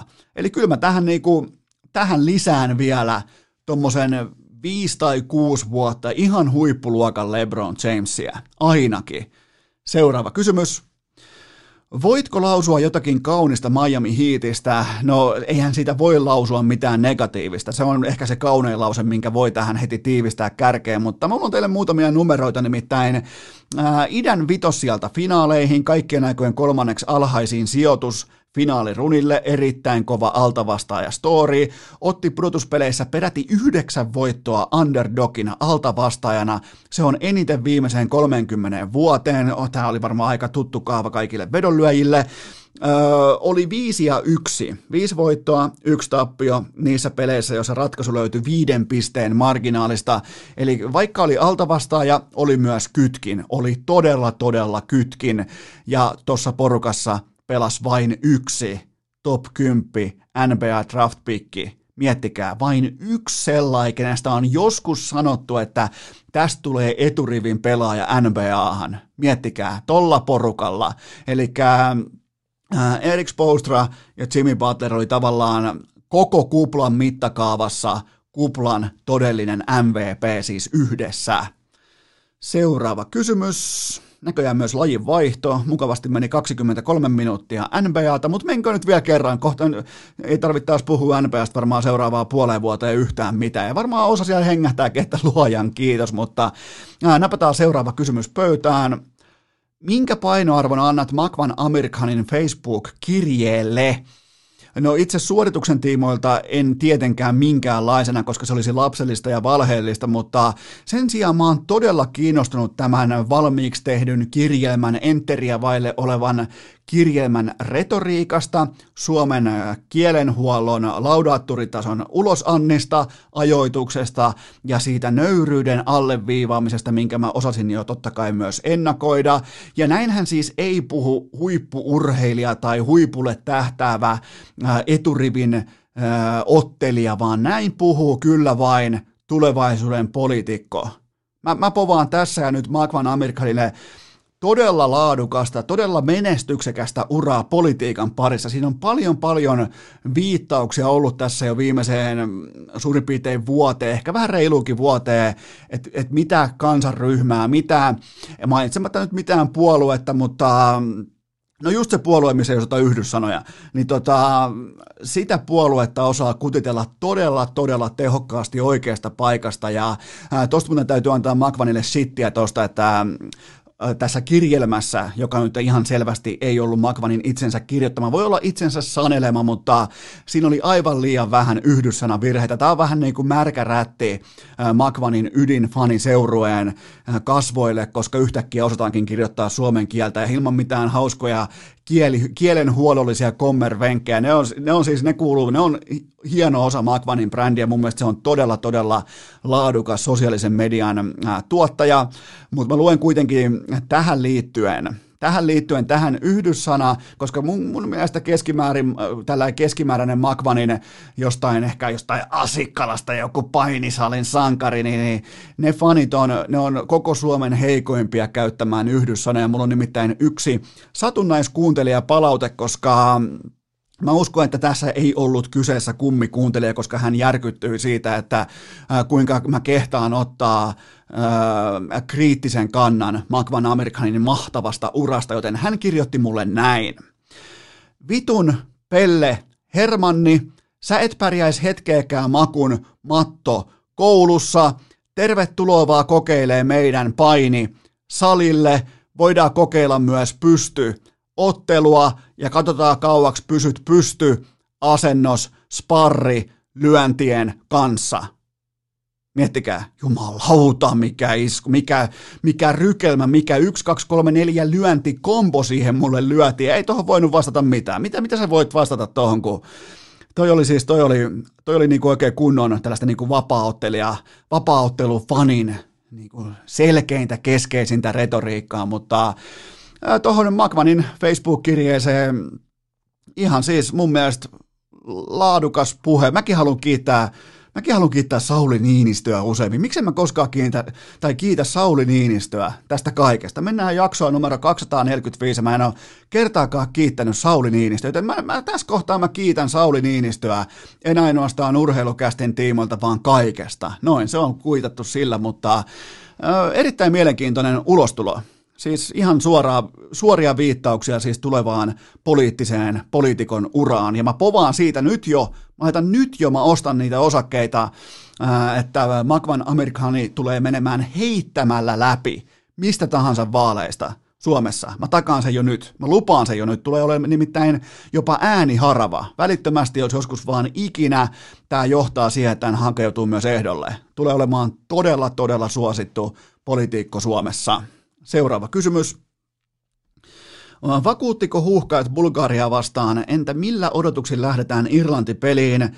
Mulla on teille mielenkiintoinen tilasto, mikä tuli mun inboxiin yhdeltä kummikuuntelijalta. En muista nimeä, mutta olkoon vaikka nyt sitten ää, kyseessä Tilasto Jeppe, koska hän naulasi kovan löydön, siis joka on meille kaikille ihan löydettävistä, mutta nyt kun sitä maistelee eri tavoin, niin tämä on kova tilasto, koska huuhkeilla viimeiseen 25 otteluun on 15 voittoa, ja mikä yhdistää näitä voittoja? Näitä 15 vihreitä merkintää voittotappio kolumnissa, voittotappio liuskassa, niitä yhdistää se, että ne kaikki voitot yhteen tuubiin on tullut nolla pelillä – Miettikää.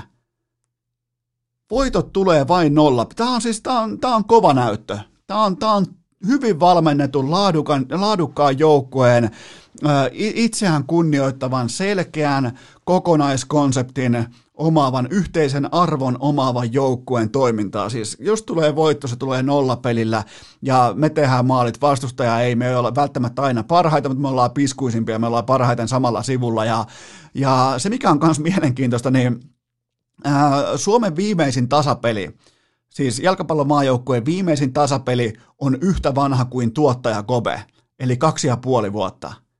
Wow, Voisi kuvitella, että jalkapallossa olisi hitusen verran todennäköisempää, suurin piirtein kerran kolmesta ja puolesta pitäisi pystyä pelaamaan tasan. Nämä on pannut tasan viimeksi kaksi ja puoli vuotta sitten, ja aina kun voitto tulee, niin voitto tulee nolla pelillä. Toi niin kuitenkin nosti vain sitä, että sitten kun on tosi kyseessä, on tosi ottelu, pelataan oikeista asioista, niin Markku Kanervan joukkue on aina ollut parhaimmillaan. Se, se on ehkä se kaikista tärkein asia, mutta Bulgaria-matsissa Arajuuri, Toivio, Kamara, no, tollain niinku, rauhallinen kolmio siinä kentän alaosiossa, voisiko suoraan sanoa, että, että laittoi lockdownin päälle. Ne piti huolen, että yksikin tehty maali olisi piisannut ja tämä oli kliinistä tulosurheilua ja mun mielestä Suomi oli Bulgaria selkeästi parempi joukkue.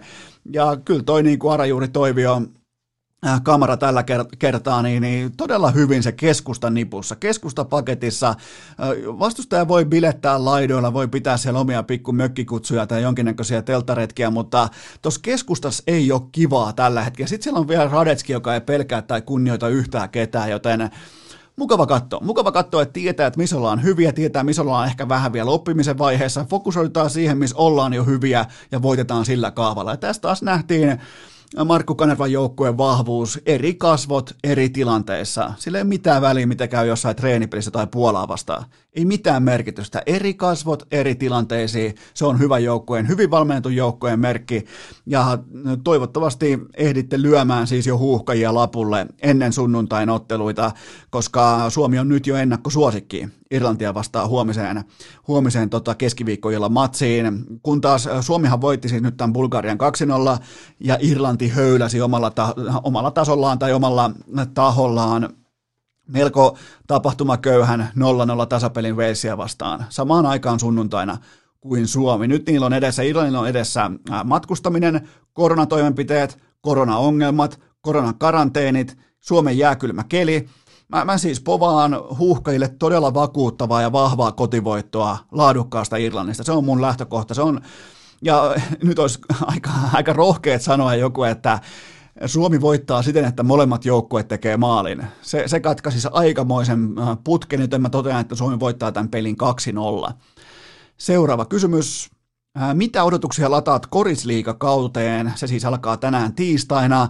No mä toivon, tämä ei ole mikään povaus tai odotus, mä toivon siis todella mittavaa onnekkuutta koronaa vastaan, koska koripallolla Suomessa ei ole resursseja ää, taistella koronaa vastaan, koska sitä ei näköjään ole myöskään jääkiekolla, sitä ei ole millään muullakaan toimijalla, joten tota, mä toivon, että koripallo on onnekas ää, koronan tiimoilta, ja kyllähän nyt Saan Huffin lokkiparvi lähtee suosikkina, mutta onko tavallaan näillä tässä tilanteessa tänä syksynä, kun katsoo jälleen kerran Suomen koronalukemia ja katsoo, että koko ajan tulee avia THL ja hallitusta paikalle kertomaan uusista rajoituksista, niin onko sillä tavallaan mitään merkitystä, että kuka lähtee kokonaiseen palloilukauteen enää ennakkosuosikkina. Joten tota, suosittelen voimakkaasti, että menkää katsoa pelejä, nimittäin se jokainen ostettu lippu on tuossa lajissa, tuossa toiminnassa äärimmäisen tärkeää.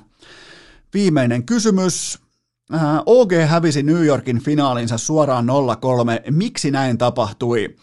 No Miragessa meni selkäranka poikki, se oli ihan täysin omissa käsissä ja ja tällainen niin joukkue, joka on vasta kasvamassa sinne aikuisuuden tilaan, niin siinä napsahti sitten, taas mentiin sinne poikamaisuuden piiriin, sinne lastentarhapiiriin, ja sitten vaan kun se selkäranka napsahtaa poikki, niin lähtikin Infernossa hanskat tiskiin, ja mä lopetin myös kattomisen, mua ei niin kuin, mennään kohtoon, että mitä mieltä mä oon tuosta BO5, mutta ei, ei siis, ei, jotenkin ei, ei lähtenyt, ei mulla, ei Aleksi Bllä, ei OGlla, ja todella kovaa frägäämistä äh, Face Clanilta ja GG Chattiin. Parempi voitti, mutta mm, OK nyt kuitenkin nousi maailmanlistalla sijalle kahdeksan, eli urheilukästin alkuperäinen vuoden vanha, kohta jo vuoden vanha ennuste siitä, että OK on ennemmin top 10 kuin Ense, niin se kuponki on tuottanut hedelmää juuri nyt, juuri tällä hetkellä, mutta tavallaan OK nälän pitää nyt vasta alkaa tästä. Se ei voi loppua sekunniksikaan tähän hetkeen, että ikään kuin nyt olisi saavutettu jotain.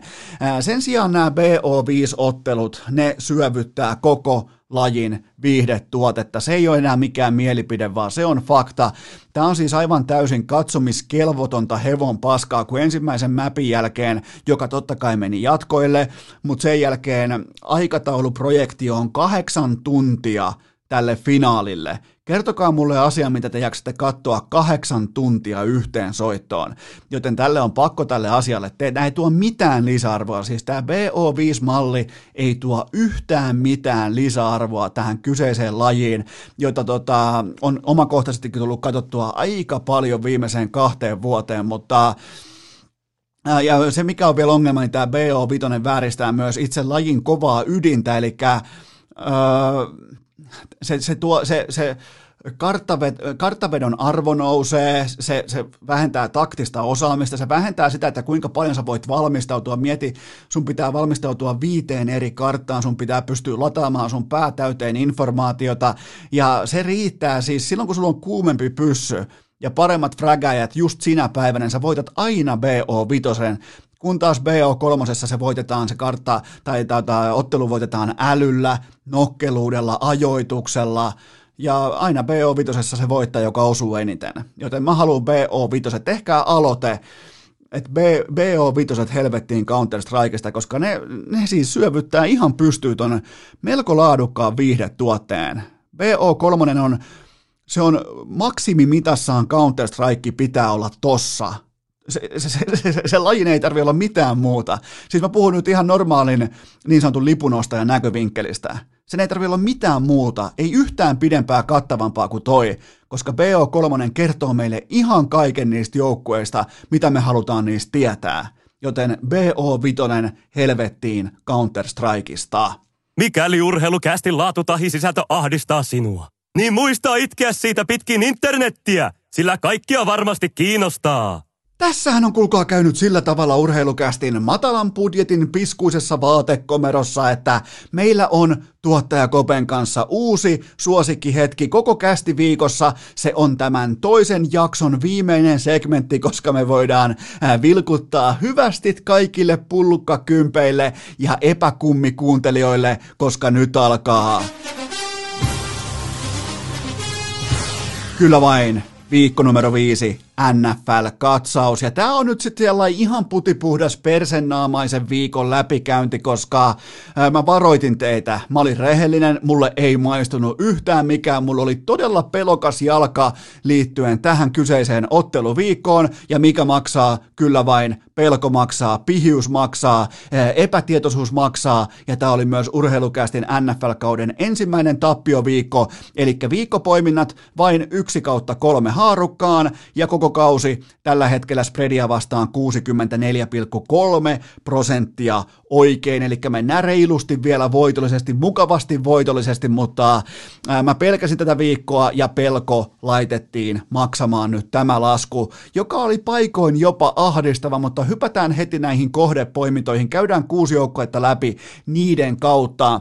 Ää, ensimmäinen poiminta oli Cleveland Browns vastaan Indianapolis Colts, mulla oli Colts miinus puolitoista liuskalla, ja ensinnäkin ensinnäkin äh, Darius Leonardin poisjäänti, se liikautti jopa markkinaakin, ja mulle tuli sunnuntaina yllätyksenä, että jopa Proot käänsi kelkkaan ja löi Clevelandia, koska tämän kyseisen kohteen spreadisvingi oli mielenkiintoinen, tai spreadi-elämä, kerroin elämä oli mielenkiintoinen pitkin viikkoa, ja mun Indiana miinus puolitoista oli väärä pikki jo ennen kuin pallo laitettiin liikkeelle. Eli näitä käy mulle verrattain aika harvoin, että mun hevonen on väärä ennen kuin laitetaan palloa liikkeelle, mutta nyt mulla oli, mulla oli paistikas poiminta, mä myönnän sen ihan suoraan, ja kentällä onneksi mut sitten vielä lynkattiin. Se on todella tärkeää, että kun teet väärän pikin, ää, hyppäät väärän hevosen rekeen, niin se kentän lopputulos ei silloin mairittele sua, vaan se palaute on napakkaa, se on selkeää, ja tässä tapauksessa suu lyötiin nyt sitten ihan täyteen jauhoja, nimittäin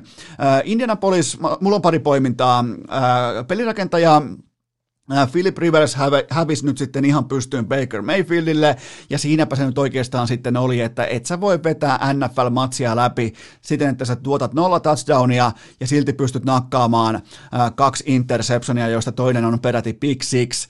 Eli molemmin puolin äh, Colts, molemmin puolin palloa, erittäin vaatimaton ja jopa vähän poissa oleva esitys. Mä en Mä en hirveästi anna arvoa kenellekään muille kuin ää, pelirakentajille, hyökkäyksen linjalle ja pass rushille, mutta kyllä tämä keskimmäisen linebackerin Darius Leonardin poissaolo, niin mun on pakko antaa sille arvoa, vaikka se on nyt jälkiviisautta, mutta laittaa sellainen niin kuin pien merkintä tuohon postit-lapun nurkkaan, että Leonard on yhtä kuin ton joukkueen puolustava sydän.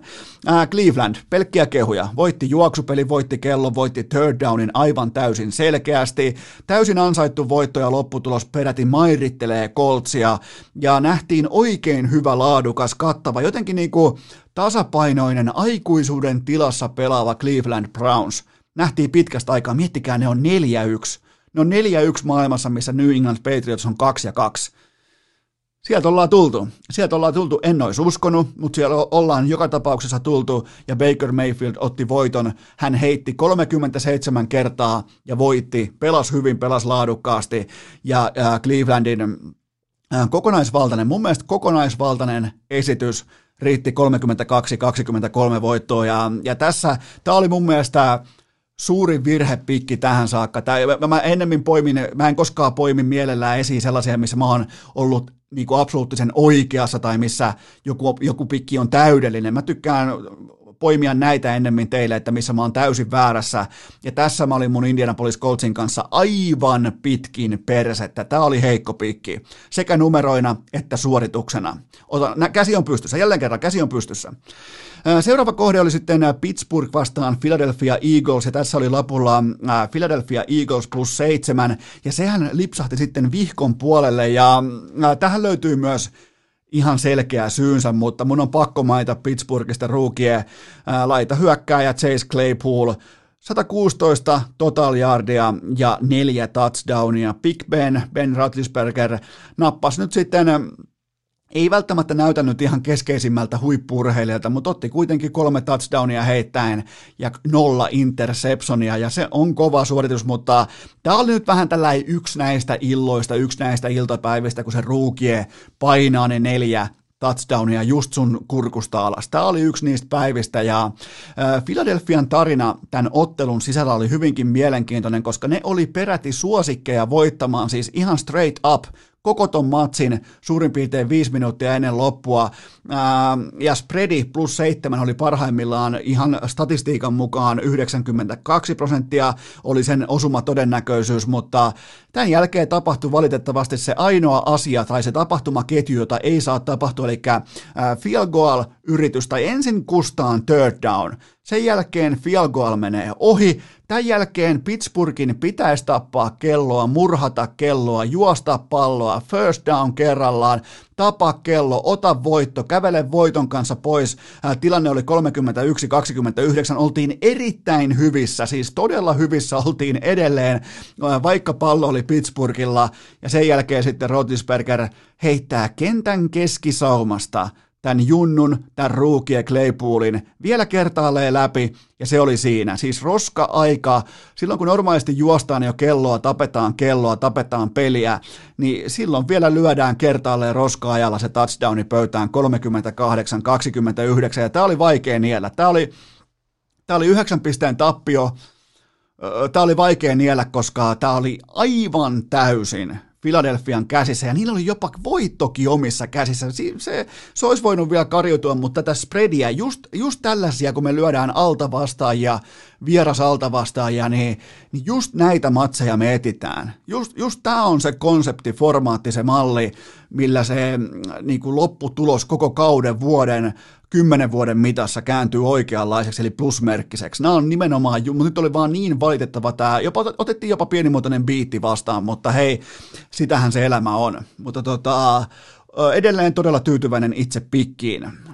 Seura- seuraava ei kysymys, vaan seuraava matsi oli nyt sitten tämä maanantai tiis viime yönä pelattu New Orleans Saints vastaan Los Angeles Chargers ja siinä oli Chargers plus kahdeksan ja puoli liuskalla ja se osui sitten haarukan puolelle voimakkaasti. Ja äh, Drew Breesiltä, New Orleans Saintsiltä aivan täysin järkyttävä ensimmäinen puoliaika, jolla äh, tavallaan Drew Brees toi tämän kohteen himaan omalla suorituksellaan, eli omalla negatiivisella suorituksellaan, ja ton jälkeen sitten Brees pelasi tämän kauden parasta palloa, nakkas 325 äh, jaardia ja jatkoajalla sitten voittotaskuun, eli olisi ollut hyvin lähellä jopa penkittämistä, ihan siis siis se oli todella, todella surullisen näköistä se koko ensimmäinen puoliaika, ja, ja tota, mutta onneksi sieltä nähtiin kuitenkin nyt vielä seniori, senioritalossakin vielä tietynlainen niinku nousu, koska tuosta olisi jäänyt Tuo oli kirkkaat valot, tuo oli Monday Night Football, ja tommonen peräkylpy ruukieta vastaan pelirakentaja vertailussa olisi ollut todella raskas takaisku koko New Orleans Saintsille,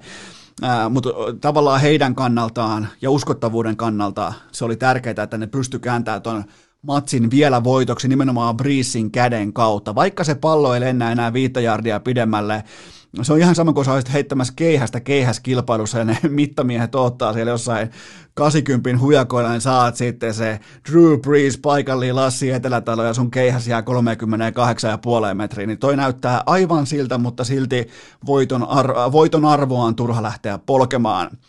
Chargesista Ruukie QB Justin Herbert jälleen kerran 264 yardia, 4 touchdownia, nolla interceptionia, vaikka ottaa tietoisia jämptejä, isomunaisen pojan riskejä. Se on, se, se on hieno nähdä, että on munaa pelata tuota lajia ja tavallaan suora voittohan oli siis osumatolpan, äh, osumatolpan kuin tolppa osuman päässä, joten siis niittenhän toi summerihetken fielgoali jäi tolppaan. Se oikein kuuluu oikein kunnon klong tyhjällä areenalla, joten todella vahva esitys. Mä kirjaan tämän jopa niin kuin Chargesille voitoksi. Mä otan tästä paljon informaatiota mukaan. Ja tämä antaa, tämä Herbertin pelaaminen, tämä kokonaispaketti tällä hetkellä antaa Chargesin tiimoilta jättimäistä toivoa tulevaisuuteen. Ekaa kertaa kenties sitten Ladainian Tomlinsonin vuosien, ihan vaan heittona, ehdotuksena, niin, niin on tos, tos on todella paljon nyt potentiaalia. Miettikää, ne osu quarterbackin draftissa, se on, se on, joka pystyy ruukiena lyömään tällaista näyttöä pöytään koko ajan, niin se on se, mistä ihan kaikki organisaatiot haaveilee, että osut pelirakentajan, ja nyt vaikuttaa voimakkaasti siltä, että Chargers myös osui. No, joka tapauksessa poiminnot yksi kautta kolme oikein.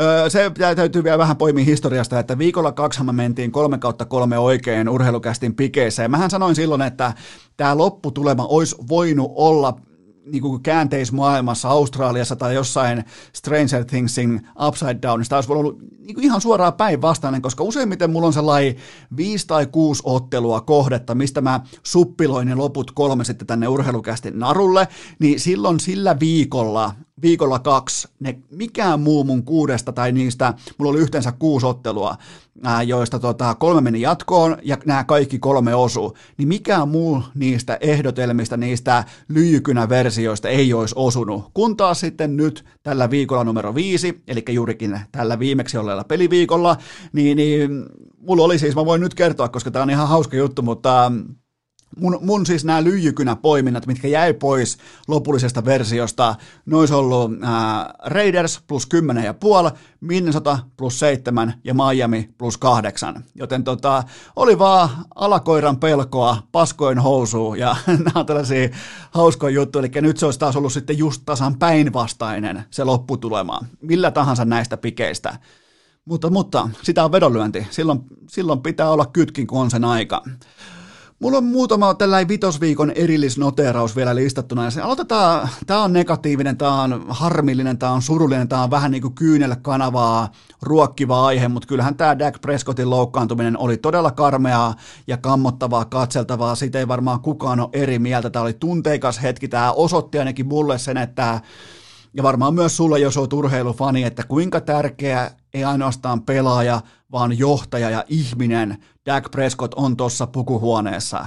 Se, se, se tunnelataus oli aika iso sillä hetkellä, kun häntä kiikutettiin sitten tällä pulkka-autolla kohti sairaalaa. Joten tota, ja jos joku ei nähnyt loukkaantumista, niin siis samanlainen kuin Gordon Haywardin loukkaantuminen Boston Celticsin paidassa heti NBAn avausviikolla kaksi vuotta sitten. Oikeastaan ihan täsmälleen samanlainen loukkaantuminen, todella karmea nilkka. Nilkan pitäisi osoittaa kellon numeroon 12, niin se osoittaa numeroon ää, 6 tai 5. vielä aamuviisi silleen, että sun pitää vähän niin kuin siristäen katsoa, koska sä et, sä et raaski katsoa sitä tilannetta ihan suoraan niin kuin valveutuneilla tai fresseillä silmillä. Joten se osoitti suoraan aamuvitoseen se jalka ja kaikki ymmärsi heti, että kuinka vakavasta asiasta on kyse.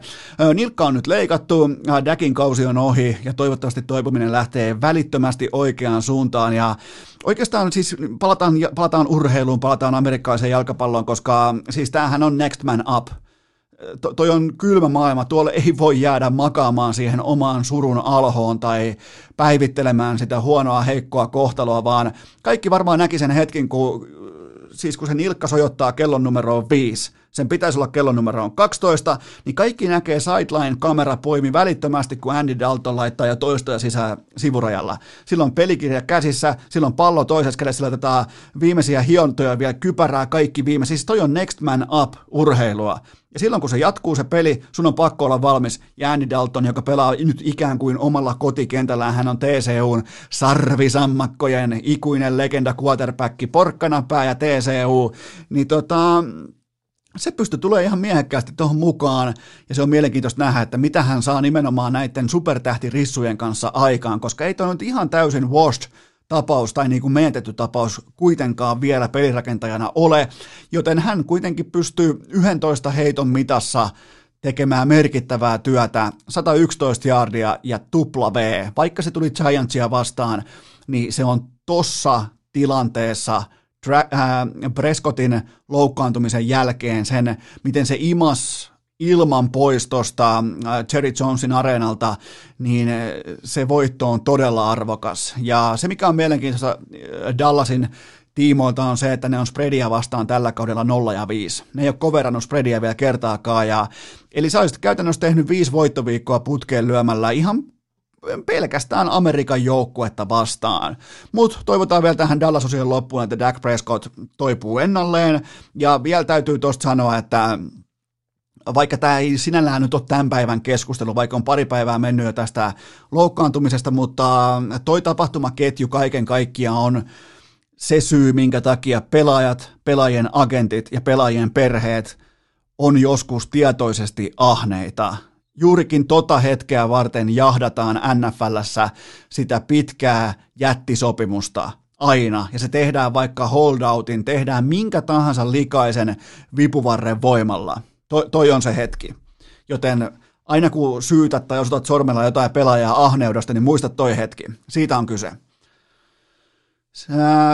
Tämän jälkeen, totta kai, aina on kolikolla kaksi eri puolta ja toinen on, toinen on tumma, toinen on valoisa ja kyllähän niin kuin Alex Smithin paluu NFLään liikin kahden vuoden ja 17 leikkauksen jälkeen, niin se oli tunteikas hetki, se oli kaunis hetki, se oli se oli kaiken kaikkiaan toivoa herättävä hetki, ja kyllähän toi niinku football-tiimin Washingtonin hyökkäyksen linja oli näköjään myös tunteellisessa tilassa, koska pelaamaan ne ei tullut. Ne päästi Alex Smithia, joka on tullut 17, oikeasti 17 leikkauksen jälkeen, jalkavamman jälkeen, kun se oli koko niinku elinkaarta, elämänkaarta uhkaava se tilanne pahimmillaan niin tulee tällainen kaveri, oikein niin kuin viimeisen päälle ammattilainen, ei välttämättä voi sanoa lajilegenda, mutta voi ainakin sanoa, että arvostettu toimija lajin sisällä, pelirakentaja tulee askin ja 17 heittopeliin ne päästää kuusi säkkiä läpi, joten tota,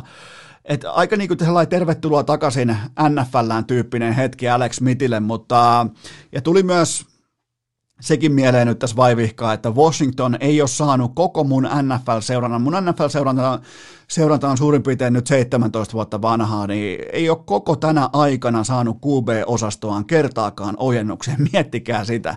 Ei yhtä kertaakaan saanut ojennukseen kunnolla QB-osastoaan. Ja ää, nyt kun tästä riisuu ihan kaiken romantiikan ja itkevä vaimo ja ää, pelipaitoihin puetut lapset ja kaikilla on sitä iloa, sitä paluun tuomaa tunnetta, rakkautta, kaikkea tätä lajiromantiikkaa, niin jos sallitte, että vedetään se verho nyt lattialle ja todetaan, että tämä on siis ihan täysin järkyttävä tilanne. M- mitä siellä tekee yksi jalkainen pelaaja? Mikä on se niinku tuottopanossuhde tässä tilanteessa? Ja sitten pitäisi pystyä kuitenkin niinku, NFLssä pelataan aina voitosta, ja siellä on Alex Smith istumassa säkin pohjalla, niin tämä on ihan järkyttävä tilanne siis koko Washington footballin kannalta.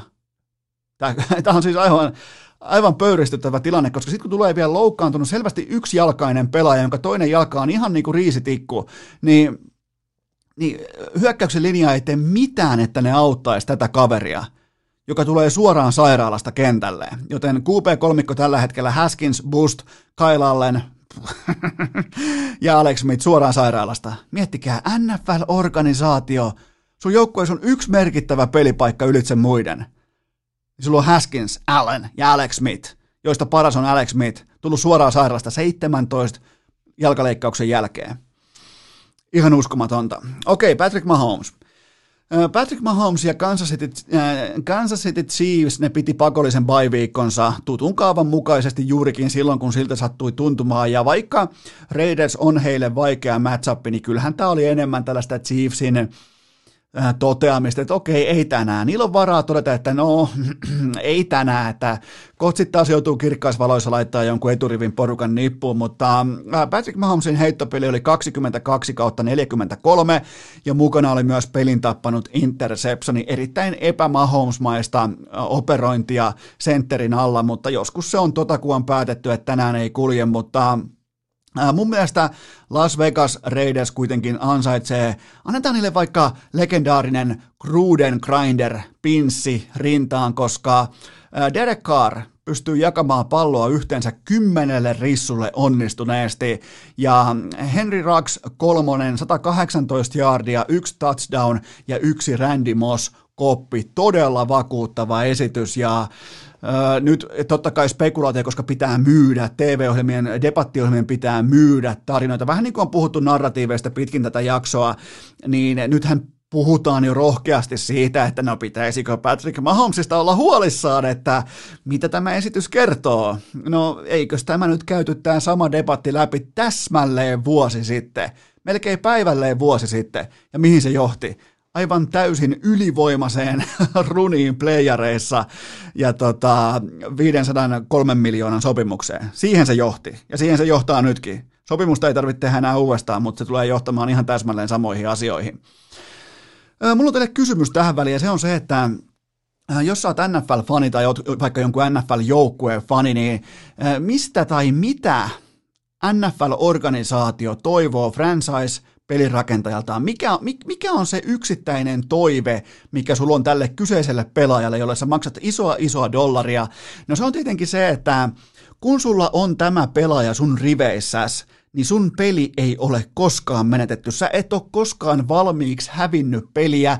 Mikään äh, tappioasema ei ole äh, liian suuri noustavaksi. Se on toivoa, se on uskoa, sitä on, se on uskoa, kun sulla on oikea äijä siellä sentterin takana, niin Äh, Minnesota Vikings oli odotusarvon laskeman mukaan tuommoinen 92 pinnan suosikki voittamaan Seattle Seahawksin sillä hetkellä, kun se suoritti äh, neljättä downia mun mielestä ihan oikein koolattuna Seattlen kuuden jardin viivalla. Ja mm, se on, se on aika mukava positio olla, kun sä oot vieraskentällä, sulla on Kirk Cousins kirkkaissa valoissa ja sä oot 92 pinnan suosikki voittamaan matsin, mutta äh, sitten kun tuli tämä stoppi, mun mielestä, mulla ei ole mitään ongelmaa sen play callin kanssa. Mun, mun mielestä se oli ihan perusteltavissa oleva. Totta kai sä voit, mun mielestä se on ihan se ja sama kolikon heitto, että haluatko potkasta field vai haluatko sä mennä. Haluatko sä tappaa sen pelin, koska et sä halua päästää Russell motherfucking Wilsonia palloon enää kertaakaan. Ja löytyykö maapallolta yhtäkään ihmistä, joka epäili sillä hetkellä ton matsin lopputulemaa. Sillä hetkellä, kun se pallo oli Russell Wilsonin käsissä. Miettikää, Tämän kauden MVP marssi 94 jaardia yhden minuutin 42 sekunnin sisään ja voitti pelin. Ja kellään ei ollut, to, toi, on se, toi on se, missä sä haluat olla fanina tai gm tai organisaation omistajana tai päävalmentajana, että sulla ei ole niinku mitään syytä epäillä, etteikö se sun äijä, etteikö se sun suuri supertähti hoitaisi tätä hommaa himaa. Siitähän on kyse. Se on toivoa, se on uskoa, se on se, mikä, minkä kautta mennään NFLssä voittoihin tai tappioihin. Joko sulla on sitä tai sulla ei ole sitä, ja Russell Wilson on tuossa kategoriassa aivan täysin ylivoimainen nykypäivän NFLssä. Joten tota, ja tää, just samalla tavalla Patrick Mahomes pelasi viime kauden playareissa tosi paikoissa. Ja sitten täytyy vielä sanoa Seatlesta, että DK Metcalfin kasvu paidattomasta meemistä tähtirissuksi, se on kaunis, mutta se perustuu ihan täysin Russell Wilsonin pelaamiseen.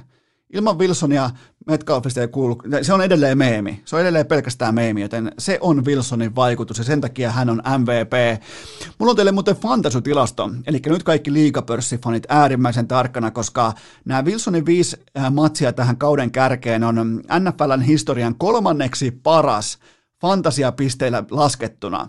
Edeltä löytyy vain Peyton Manning ja rummun, rummun soittoa taustalle. Laitetaan käki taustalle toi oli tämä paikallinen niin jännitysrumpu, eli käki, niin tota, toiselta sieltä löytyy Daunte Culpepper. Tämä nimi ei välttämättä sano sulle yhtään mitään, mutta mä en voi käsittää, että miten Daunte Culpepper on väistänyt interceptioneita, fumbleja, menetyksiä, miten hän on ollut fantasypisteiden kärjessä aikanaan, koska siinä oli muuten over quarterback. Sen ainoa tavoite siellä kentällä oli se, että hän suorittaa jompaa kumpaan päätyyn, useimmiten molempiin overin.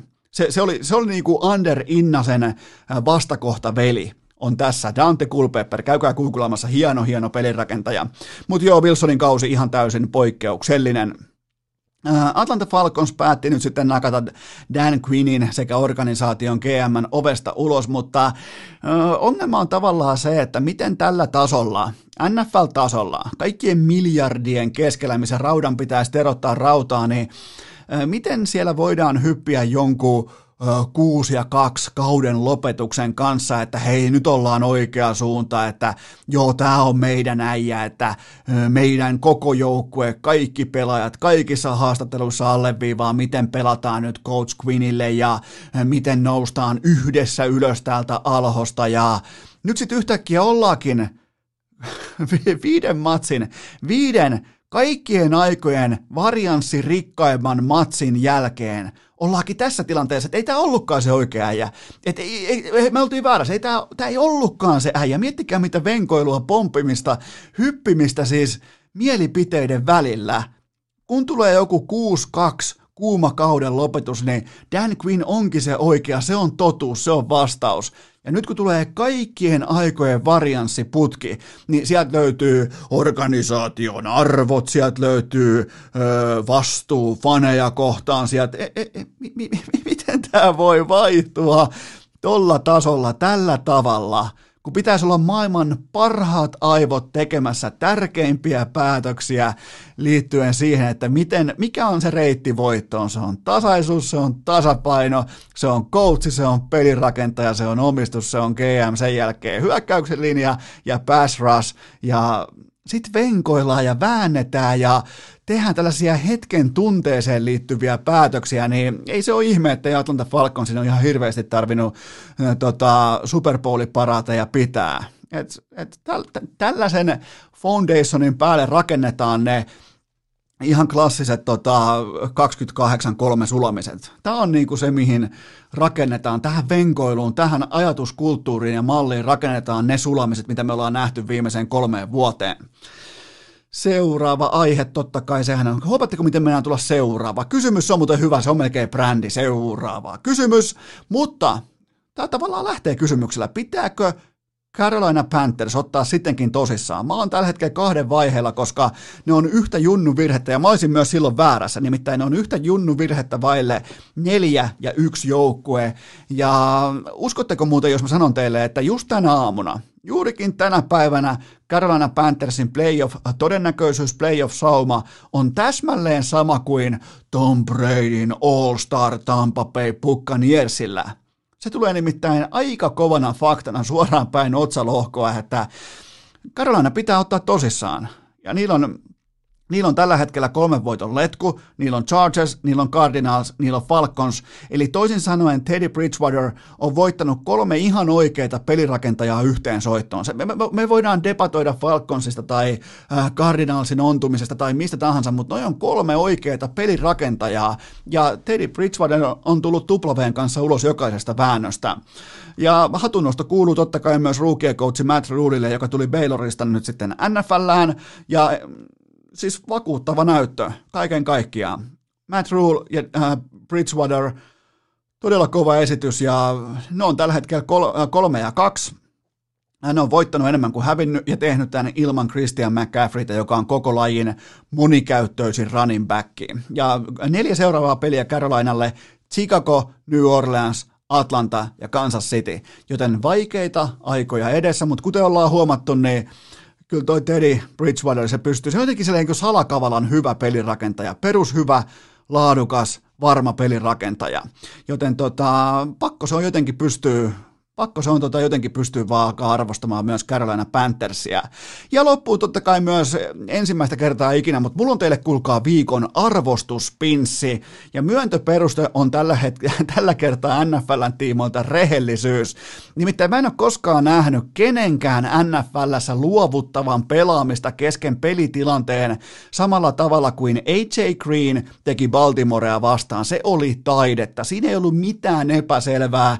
AJ Green näytti siis ihan joltain koiralta, joka esittää kovasti, että se haluaisi hakea sen lelun vaikkapa vedestä, mutta sillä ei ole mitään aikomustakaan astua tassullakaan vedenpinnan puolelle, joten tota, siinä on sitten ruukien kuupeen Joe Burrown hienoa lähteä pitämään motivaatiopuhetta. 100 miljoonaa tienanneille megatähdelle, että hei nyt pitäisi tsempata enemmän näissä tilanteissa, että nyt ei pitäisi antaa vastustajalle ilmaiseksi palloa ja sen jälkeen jos sen antaa, niin se pitäisi se vastustaja pystyä juoksemaan sitten vaikka kiinni tai jopa niin kuin tuuppaisemaan nurmen pintaa. Siis mä yritän kaivaa tämän videon teille. Tämä, oli siis, tämä, on, tämä on historiallinen luovuttaminen kesken pelitilanteen. Tämä oli kaunis, tämä oli taidetta, joten tästä syystä viikon arvostuspinssi AJ Greenille. Kaikkinensa tämä oli, mä sanoin jo, että tämä oli persennahmainen viikko, mutta tämä oli myös aika mitään sanomaton viikko tuolle yksilötasolla, koska ei yhtäkään QBtä yli 400 jardia, ei yhtäkään running backia yli 130 jardia, Öö, ehkä niin kuin kaahaaminen on loppunut ja siihen viitaten mulla on myös ensi yölle, koska ensi yönä pelaa nyt sitten tappiottomat joukkueet Buffalo ja Tennessee. Mä uskon, että molemmat ottaa valitsee jarrun ennen kaasua. Mulla on voimakas tuntuma siitä, että nämä haluaa nämä tappiottomat joukkueet katsoa toistensa karvan oikein tarkasti. Mulla on siihen under innas hengessä under 52 pistettä ää, liuskalla.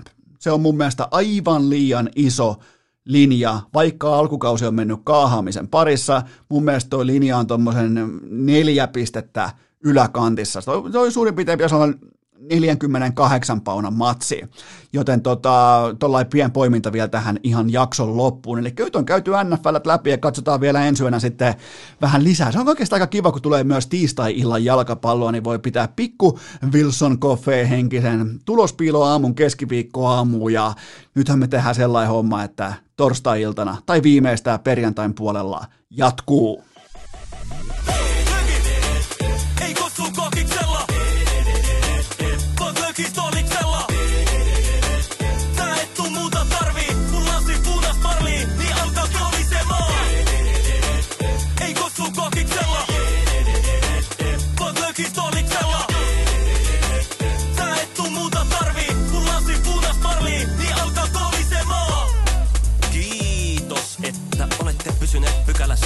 tähänkin asti. Toivotan teidät kaikki tervetulleeksi myös jatkossa. Muistakaa nauttia elämästä arjen vastoinkäymisistä huolimatta. Allekirjoittanut kiittää ja kuittaa. Peliä. Oliko tämä jo tässä?